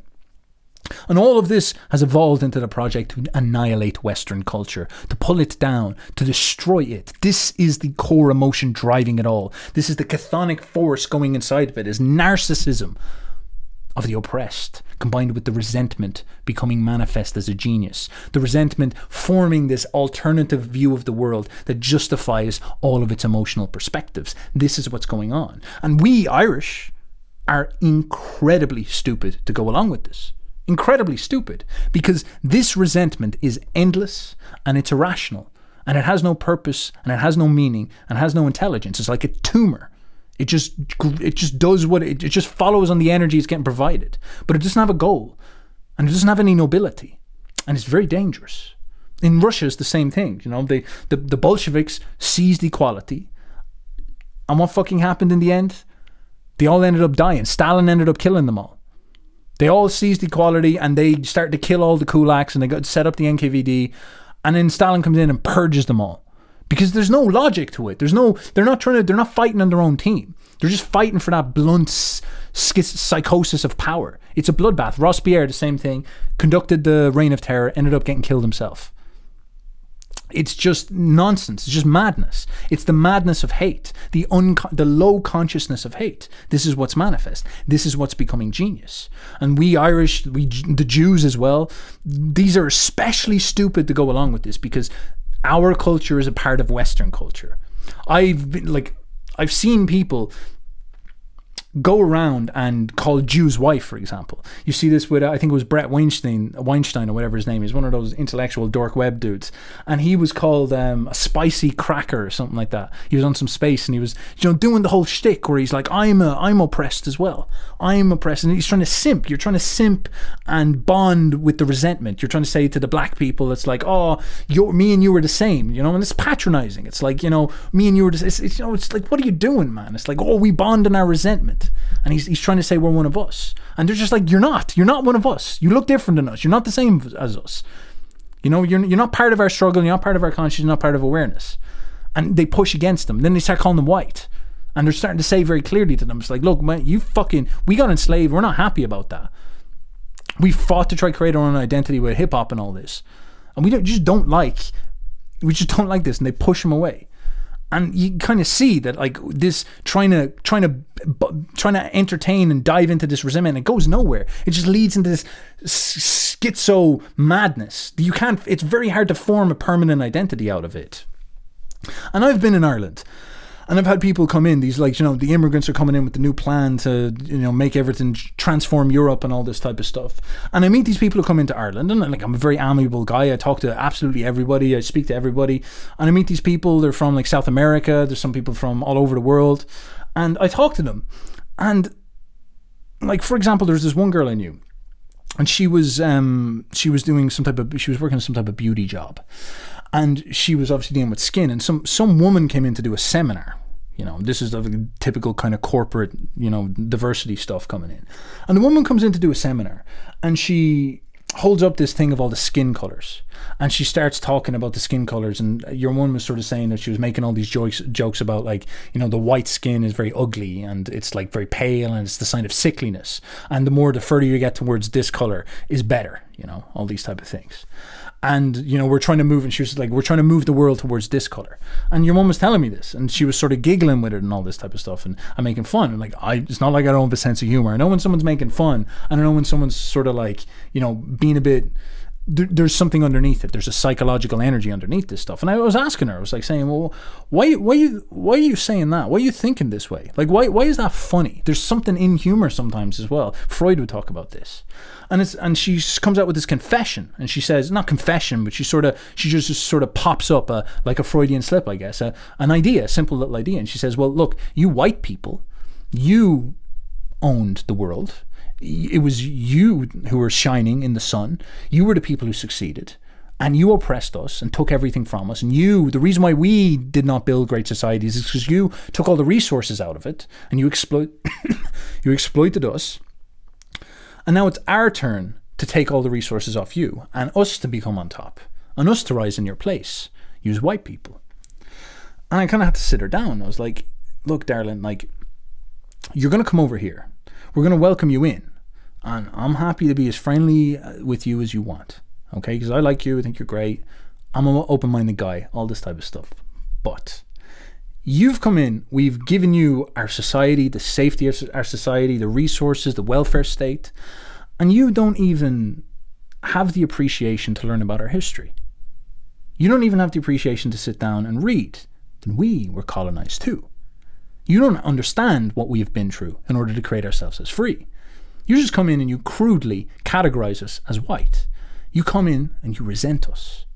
You have you're coming into Europe and seeing Europe as this blob of oppression. You're seeing this blob of evilness. You're not coming in and trying to learn any of the nuances. There's no gratefulness. There's no gratitude and appreciation that you can do this. Instead, there's this energy of resentment. I want to come in and take from these people and exploit their openness and their kindness.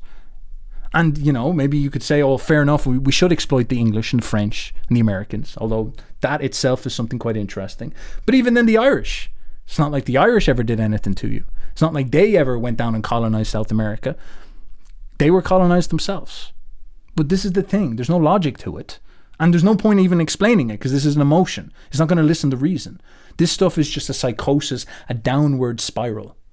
And as long as we resent, we will still be part of this. We'll be part of this slave consciousness. And the world will get sucked down into it like a vortex, like a whirlpool of spite going nowhere. This blunt, aggressive, downwards falling identity. This and turning the world into this monolith, this homogenized global culture of hate, of resentment, the victim psychosis that you see going on. And so this is a big question. This is a big, big, big problem. How does one deal with resentment? It is the predicate for the destiny of the future.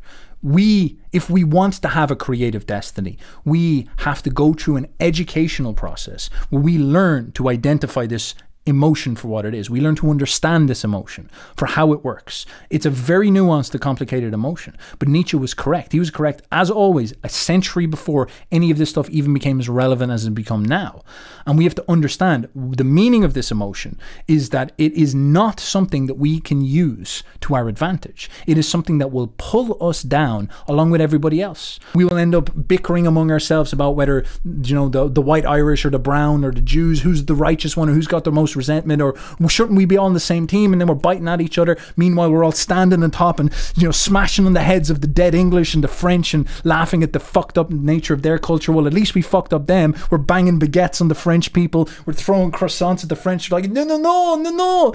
And then the english are sitting there and we're like i don't know playing football with the crown or something like this. But it's like what type of victory is that is? You you've got a as johnny cash said it's like you're standing on an empire of dirt. You've created nothing. You've fallen into a new dark that's what has happened. Your resentment has become genius and it has consumed the world like a cancer tumor and pulled down everything alongside with it. That's all that's happened. And to make it worse, You will do this unconsciously, but there's very smart people out there, the preachers of equality, the archons, who know that you're stupid enough for to fall for this, who know that you're low conscious consciousness enough to to not be able to overcome that resentment in yourself and become creative, and they have figured out a way to weaponize that resentment, to grab that resentment and steer it like a high magician. They can grab that and direct it in whatever way they want, and they are going to exploit you.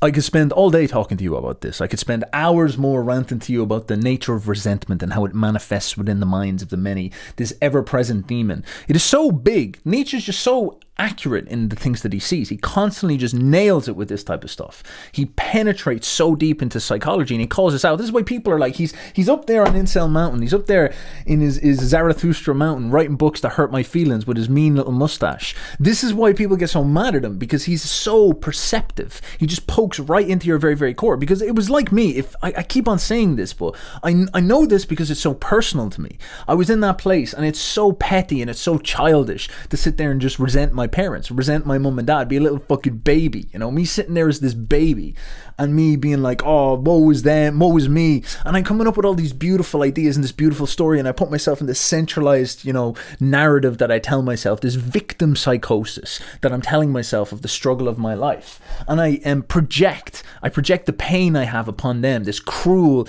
ugly pain upon them. And I create this sort of story in my head about what I need them to, to become. I need them to be crippled. I need them to become humble. I need them to be broken. I'm sort of repeating myself, but this is so perceptive because it's so ugly for me to hear this. If you had told me that, I would have gotten mad. I would have said, fuck you. Don't tell me that shit. That's not it. I'm in pain. I'm suffering. I'm weak. You must validate my weakness. You must validate the fact. If my mom and my dad tried to sit down and explain that to me, I would have been like, no, you must tell me. You must tell me that I am right and that my pain is justified and you must be sorry. And then I'd start getting angry. The, the resentment would start to fester, would start to turn into something uglier and more dense. And you see this exact same thing play out on a, a geopolitical, super political phase, a cultural um, stage. It's also big as well. It's so small, but also so big. You see these people like the Irish, the, the perfect example, just possessed by this resentment, and it's ugly and it's uncreative and it's sterile.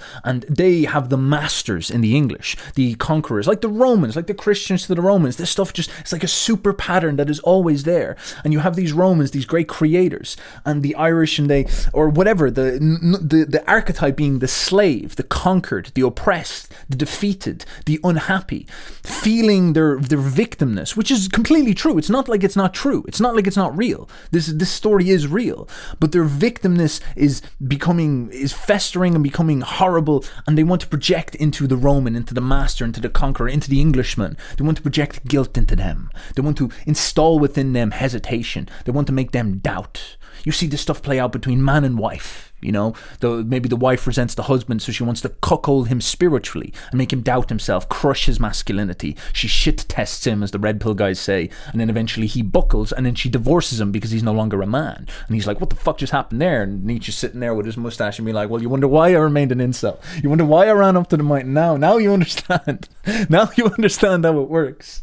And the same with the nerd and the jock. You know, the casual high school. God damn it, high school drama, man. The casual high school drama where you go in and you have the jock. He is unconscious. He, he is he's without conscience in some sense. He just acts. He is more natural. He's pagan. He walks around the high school and he's a badass and he gets all the girls and he's a good athlete and he's cool and he moves fast and he's he's, he's you know he jokes at people. He's you know, a bit of a bully, pushes people around and stuff like this. He's handsome. He's doing well with himself. Maybe he's not even like a dick. Maybe he's not necessarily even like a bad bully, but he's just a winner. He's just a born winner. You know, very natural, very very in his body, very lifelike.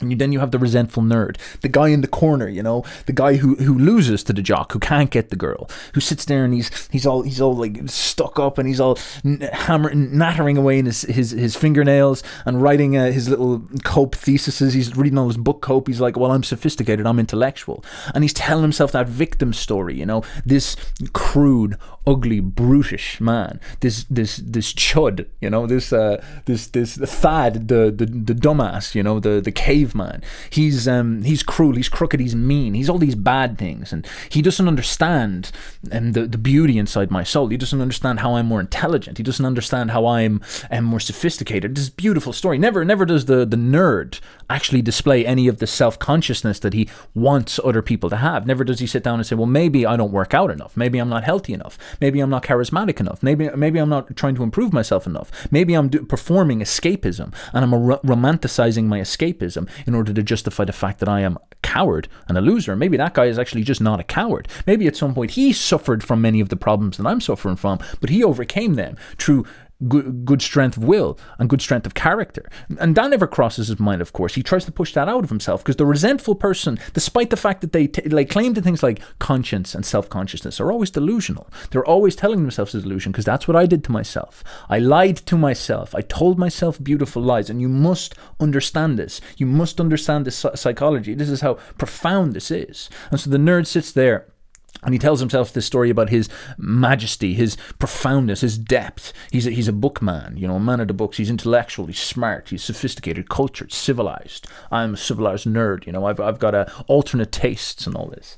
And he starts to do these things, these pernicious, like Grima Wormtongue type things, where he goes up and he starts to maybe say to the girls in the class that, like, you know, that big jock is a, is a misogynist. He doesn't understand how women works or stuff like this. He'd start to go in with these wormy attitudes to try subvert the image of the jock. He tries to pull the jock's status down. He tries to demoralize the jock. He might even start to, you know, whisper or say stuff to the jock like, "Oh, you're you're immoral. You're crude. You're not conscious. You're not con- you have no conscience about what you're doing to us. You don't reflect on what you are. You're just this natural beast, you know, you're a part of nature. You're naturally expressive and this is, you know, you're a pagan. You're naturally full of life. But we need to break that within you. We need to cuckold that spirit within you and we need to destroy that. We need to get you to go against life. We need to get you when you feel those passions that cause you to be athletic and be creative and be bombastic and be extroverted. We need to install within you a mind virus, a mind virus of hesitation we need to install within you guilt. We need to put inside your head something that makes you doubt yourself. Because this then becomes this psychic power that we have over you. That when that instinct, that passion bursts up and says to you to become creative, that life force screams, this thing, like a machina, like an alien, grabs on top of it and says, No, push it back down. Doubt yourself. doubt thyself shall be the ultimate thing. And you will listen to me. I will install, like a super ego, I will install a conscience inside of you, and you will listen to me, jock. And then the nerd enacts his revenge upon the jock, and he controls him and he butchers him. He becomes the master over the jock. And of course, what does the nerd do then? The nerd constantly depedestalizes the jock's status until he can turn the jock into a castrati, a guy in a straitjacket who's completely controlled. He tries to push him out of it. If you actually want to watch this stuff, this is such a strange quote to put in. I think there's a film called 21 Jump Street um, with Channing Tatum and uh, I can't remember the other guy. He's a, little, small fat guy, and it's just so perfect. It just so perfectly describes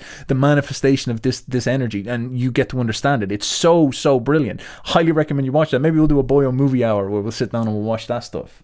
And this is such simple, petty human psychology, but it plays out everywhere. It plays out in the drama of my little life.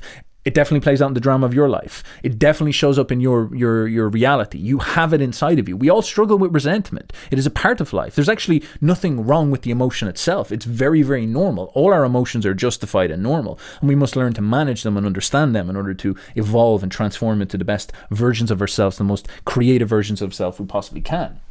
But what ultimately happens is seeing this at scales, you start to see how dangerous it is. You see this playing out in culture, as I said, and you've got that precise thing. You've got the victims. They're like those nerds that they are trying to flatter their own egos. They're narcissistically trying to say why, why they are better than the masters, than the French, the English. The Irish are doing this to them, as I said. And they're trying to install within them this guilt. And this guilt is self destructive. And Nietzsche would say, again, with such a penetrating instinct and insight into the masters, into the, the, the successful, the creative, that they tend to be naive. Because you've become successful, you're like the jock, you you're winning. You don't spend too much time thinking about what's going on. And so the resentful tend to be more crafty, more intelligent, more sly. The Irish tend to be more self-aware, you know, and tend to be even more more aware of what the English are than the English themselves. But the problem is, is that they're only aware like that because they had to sit there like a cuckold and watch from a distance and think about this person and ponder and, and craftily try to, you know, f- drum their fingers together and come up with plans and ways to subvert them. Whereas the English and the, the creators, the masters, are out there just building things, you know, building great civilization, just letting their natural intelligence be bound to their creativity, which externalizes them like a Promethean force that gets them to shoot towards the future. Says, you know, instead of them saying, right, how am I going to ponder about all these little ethnicities and all these rivals that I have and all this? Why don't I just focus on getting to space or something like this, or making high art or building a cathedral? And this is the type of thing that you see, this natural creativity. This is why this is so dangerous, is because that instinct within the masters, that naive innocence within the masters, is tied to their empowerment of all of the redemption of all of mankind. Whereas they they can all be they, they could bring us to you know heights that we've never seen of before. This is what science did for the world. The, the western man and we hate the western man and the western man oppressed and all this. Western man's science has saved so many lives. He has made so many possibilities available. And it's incredible what those achievements were. And it came from those naive masters not knowing what they're doing. They're just going and being creative just going and following their gut in some sense. But they are fundamentally unaware. They are blessed by being the forgetful. They forget about the, the slights because they succeed. And because of that forgetfulness, they throw this stuff off. And they lose that craftiness, they lose that cruelty, they lose that, that, that, that depth of hate that you can have if you are weak, if you are resentful, if you are a failure.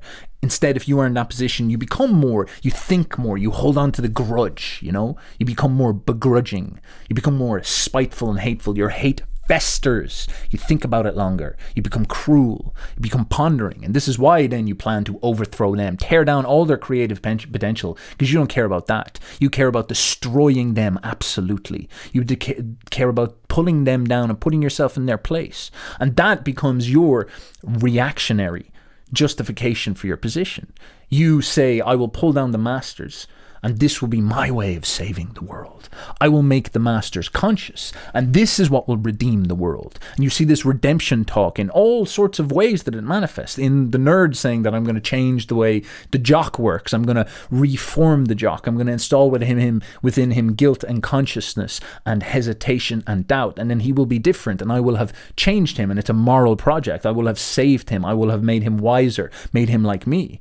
All the way up to looking at what Christianity did with Rome, we will redeem the Romans, the blunt, ugly pagan Romans, even though they had created up to that point the most advanced engineering seen before the Western world, the one of the most advanced civilizations that had ever graced the planet. But instead, these people needed to be fixed. They needed to be redeemed because the resentful wanted to pull them down and redeem the Romans, fix the Romans, modulate the Romans, install guilt within the Romans. And they achieved that. And of course, what happened is all that great creativity, that Promethean creativity that was in Rome, it just went bundling and shuttling downwards and disappeared. Then people could not remember how to build the aqueducts. They didn't even know what they were properly anymore. It was just a myth of a, a, bar, a far gone age of long past. And you see this uh, with the Irish. You see this in this ethnic narcissism within the Irish. We sit down. You see this with all the ethnicities nowadays. They just sit down and they just bitch and they resent and they go into their victim psychosis and they just want to see the English fail. They just want to see the masters fail. They want to see the conquering,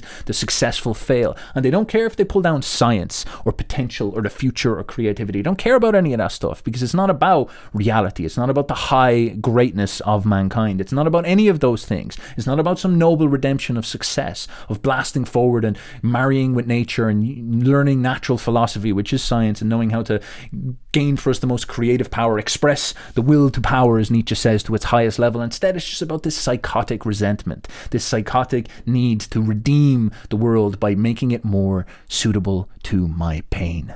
What it's all about. What a big story. What a fascinating insight into the nature of man. What a ugly thing to pull up. It's like lifting up a rock and seeing all those weird insects being like, blah, blah, blah, do they really sound like that, Steph? I don't know. Do they sound like that, Steph? I think those instincts, those insects would probably come after me if they heard me saying that. But alas, I'm going to leave it there because there's too much to say. And I'm going to talk to you a little bit about what you can do in order to put yourself in a more creative position in this life. So, as I said, a big, big part of overcoming resentment for me was growing up, maturing, and realizing that I needed to, to take responsibility for my my own life. Now, this is the big conspiratorial view of the world because I noticed that even the institutions that I was existing within had this attitude of installing this resentment within me. I was learning, you know, I was going in and I was having information shoved into my head and all this like rational nerd critiques of Western culture and all this type of stuff. And I learned that my core problem was tied to what my resentment was telling me. I was saying to myself, I'm not good enough. I'm not good enough. This is my I suffer because I am weak. I suffer because I am incompetent. I suffer because I have not achieved what I need to achieve.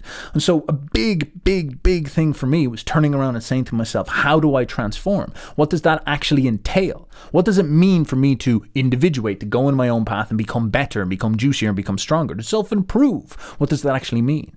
And a significant realization for me was moving away away from theory selling into practice, moving away from sitting around and, you know, pondering and blathering, and instead saying to myself, what does it actually mean? What is the actual procedures I need to do in order to change. It's just like with the gym. You know, you're going into the gym and you're saying to yourself, the gym was a big part of it for me. But going into the gym and saying to yourself, I want to, I want to look more ideal. I resent handsome people like Steph because I am not ripped, I'm not jacked, I don't look like them. And so I come up with all this cope where I say, oh, you know, don't be talking about my weight, or it's okay to be skinny, or bodybuilders are like all are dumb idiots anyway. You know, it's the nerd, the jock thing showing up again. There's this blunt, petty resentment towards success. It's just like you're beautiful, you've achieved something, blah blah blah. Now the thing is, is that the reason why, and this is such a big Nietzschean insight, so big, it's such a flooring conception when you look at something you envy, you should always inspect this. It's trying to tell you, envy is a good mo- emotion that is trying to tell you that the thing that you envy is hiding behind the thing you admire. You sit there and you look at that bodybuilder who's in shape and you envy that person because you admire them. Because there's a part of you deep down, chthonic, primal, long before modern consciousness, long before any of this cope, long before your petty individual life. It's deeper in your DNA than your ego and all these more recent phenomena that have appeared on Earth. Instead, it's this deep, primal feeling of health, this primal vision of success, the ubermensch within. You could say the primal mensch, the superman, well, the super ape, I guess is what you might call him, was when ape was evolving into man. And he, you, you see in that the, the platonic ideal of what you could look like. You know, a strong physique, big, muscular chest, strong shoulders, athletic, handsome, clear skin, healthy, full of energy, full of life, eyes bright, charming, witty, all these type of things. You see this and you see these characters going around succeeding and winning. They're they're getting the girls. They're doing all this type of stuff. They're they're doing the winning procedures of life. This is going to make you envious because fuck me, it's hard to see that stuff when you're not there.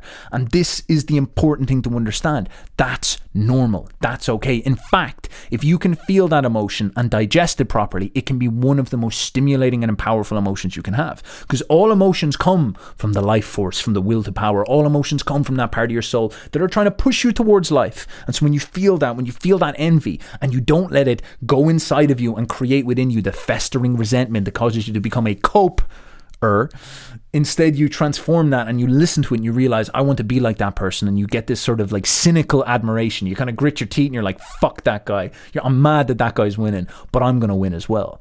This turns into a powerful stimulant. And this is what I saw in myself. I'd look at my heroes and I'd be sort of angry. I'd sort of be envious. I'd look at people around me that were doing well and I'd be envious and angry. But I'm, I, I was able to digest that stuff eventually and understand that there's admiration behind that. There's the vision of heroism behind that that I want to pursue. And I started started to pursue this stuff. I started to say to myself, how do I become like that? I can't go to the gym and theory sell about it. I can't go, I can't stay at home and write about it on the internet. I can't stay at home and write about how much I admire the physique and all this type of stuff. I can't go onto the internet and go to these forums and blather on about this stuff. I have to go and do the procedures. I have to do the work, is the simplest way to put it.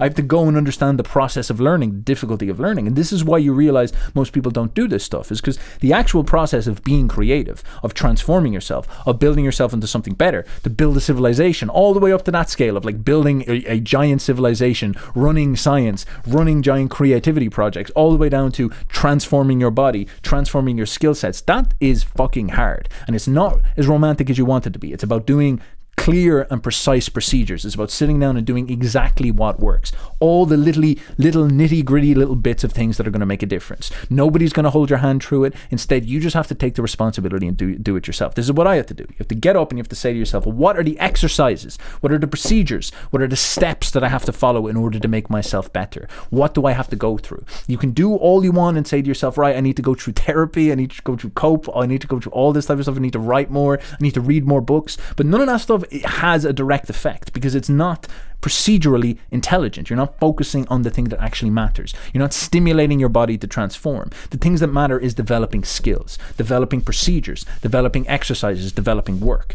developing things that are going to allow you to transform your situation. So, for example, part of mine was going to the gym, learning how to fight, learning how to lift, learning all the little nitty gritty bits of doing various exercises and procedures correctly. And this stuff is not romantic, but the thing is, is that this is actually what makes you transform. And then what happens is you stop being resentful because suddenly you feel like you're you have power over your situation. I could sit down and understand that if I go and I do these procedures right, something's going to happen to me. I'm going to grow. I'm going to transform, and this proves to be absolutely true. And eventually, my resentment began to evaporate away, and I became happier. I became more joyful. I became a master. I became someone on the path to the Ubermensch. I became someone who transformed, and it's easy once you realize it that way. It just takes patience, and that's actually one of the big realizations. It takes higher virtues in order to control resentment, and you must develop them. This is a part of growing up.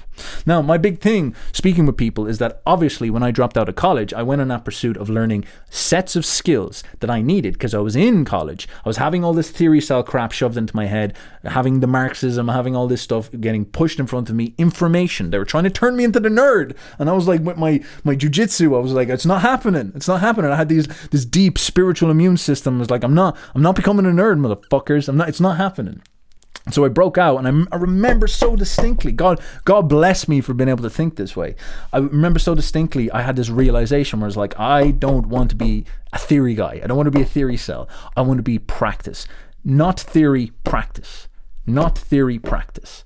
And so I dropped down and I used the money that I had, as I said, to find people who could teach me skills how to speak better, how to write, how to articulate myself, how to present myself, how to hold conversation, how to be charismatic, what, what it meant to go up and be brave and going to push myself into new social situations, what skills required me to go out into the world and go on an adventure and launch myself upon the world. What dirty, little, ugly, difficult procedures I needed to go through in order to do that. And that was what was transformative. That was a big deal for me, is like learning these skills, specifically developing the capacity to externalize my logos and be someone who produces theory and produces cope instead of someone who consumes cope and consumes theory. That was a big deal for me. That was something that absolutely changed me. And a huge part of this, of course, is me sitting down and saying, right, I'm going to get up on YouTube. I'm going to go and put myself up there uh, out in the world. I'm going to take advantage of the situation I have right now here in front of me. Because for a long time, I was resentful even of the modern world. I was sitting around, I was saying, oh, I hate the fact that everybody's on YouTube. Why, are, why isn't everybody, you know, making CDs like they used to? I could just be a musician who makes CDs. Why aren't everybody like the way things were before? You see all this same psychology showing up now in a different manifestation. And instead, I overcame all that stuff and it was like amor fati. I embrace this life as it is right in front of me and I'm going to engage in it. I'm going to do the best I possibly possibly can. I'm going to learn how to make the most of what's going on. That involved going up there and starting to talk on fucking YouTube of all places. And now on TikTok, this has been the next one that I've been up to. I'm like, oh, what really? State propaganda? What, what am I doing? But no, instead, I was like, right, you have to hop on board with this stuff.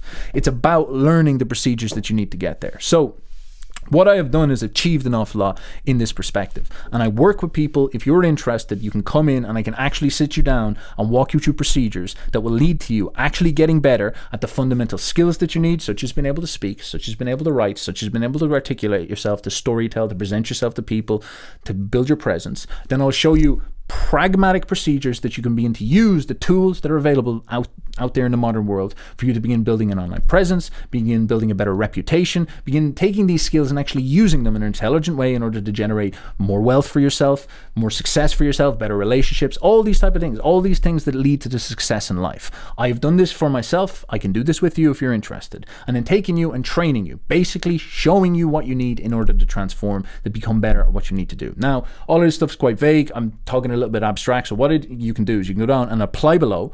It's all completely free, and then you get a call. I'll send you all the free videos that explain to you how all this stuff works if you want, and then that's basically how it all works. So if you're interested, go down below, apply, set it all up. I'll send you all more information on the specifics of how this works, ways that you can apply storytelling and speaking to your life, ways that you can apply this stuff maybe in a financial sense or a business sense, or maybe in a more social relationship sense, or something like this, or maybe if you just want to start some type of online platform, a YouTube channel, or whatever it is. If you're interested in any of that stuff, it is all down below. You can pop in for free, put in your application. We'll chat to you on the other side.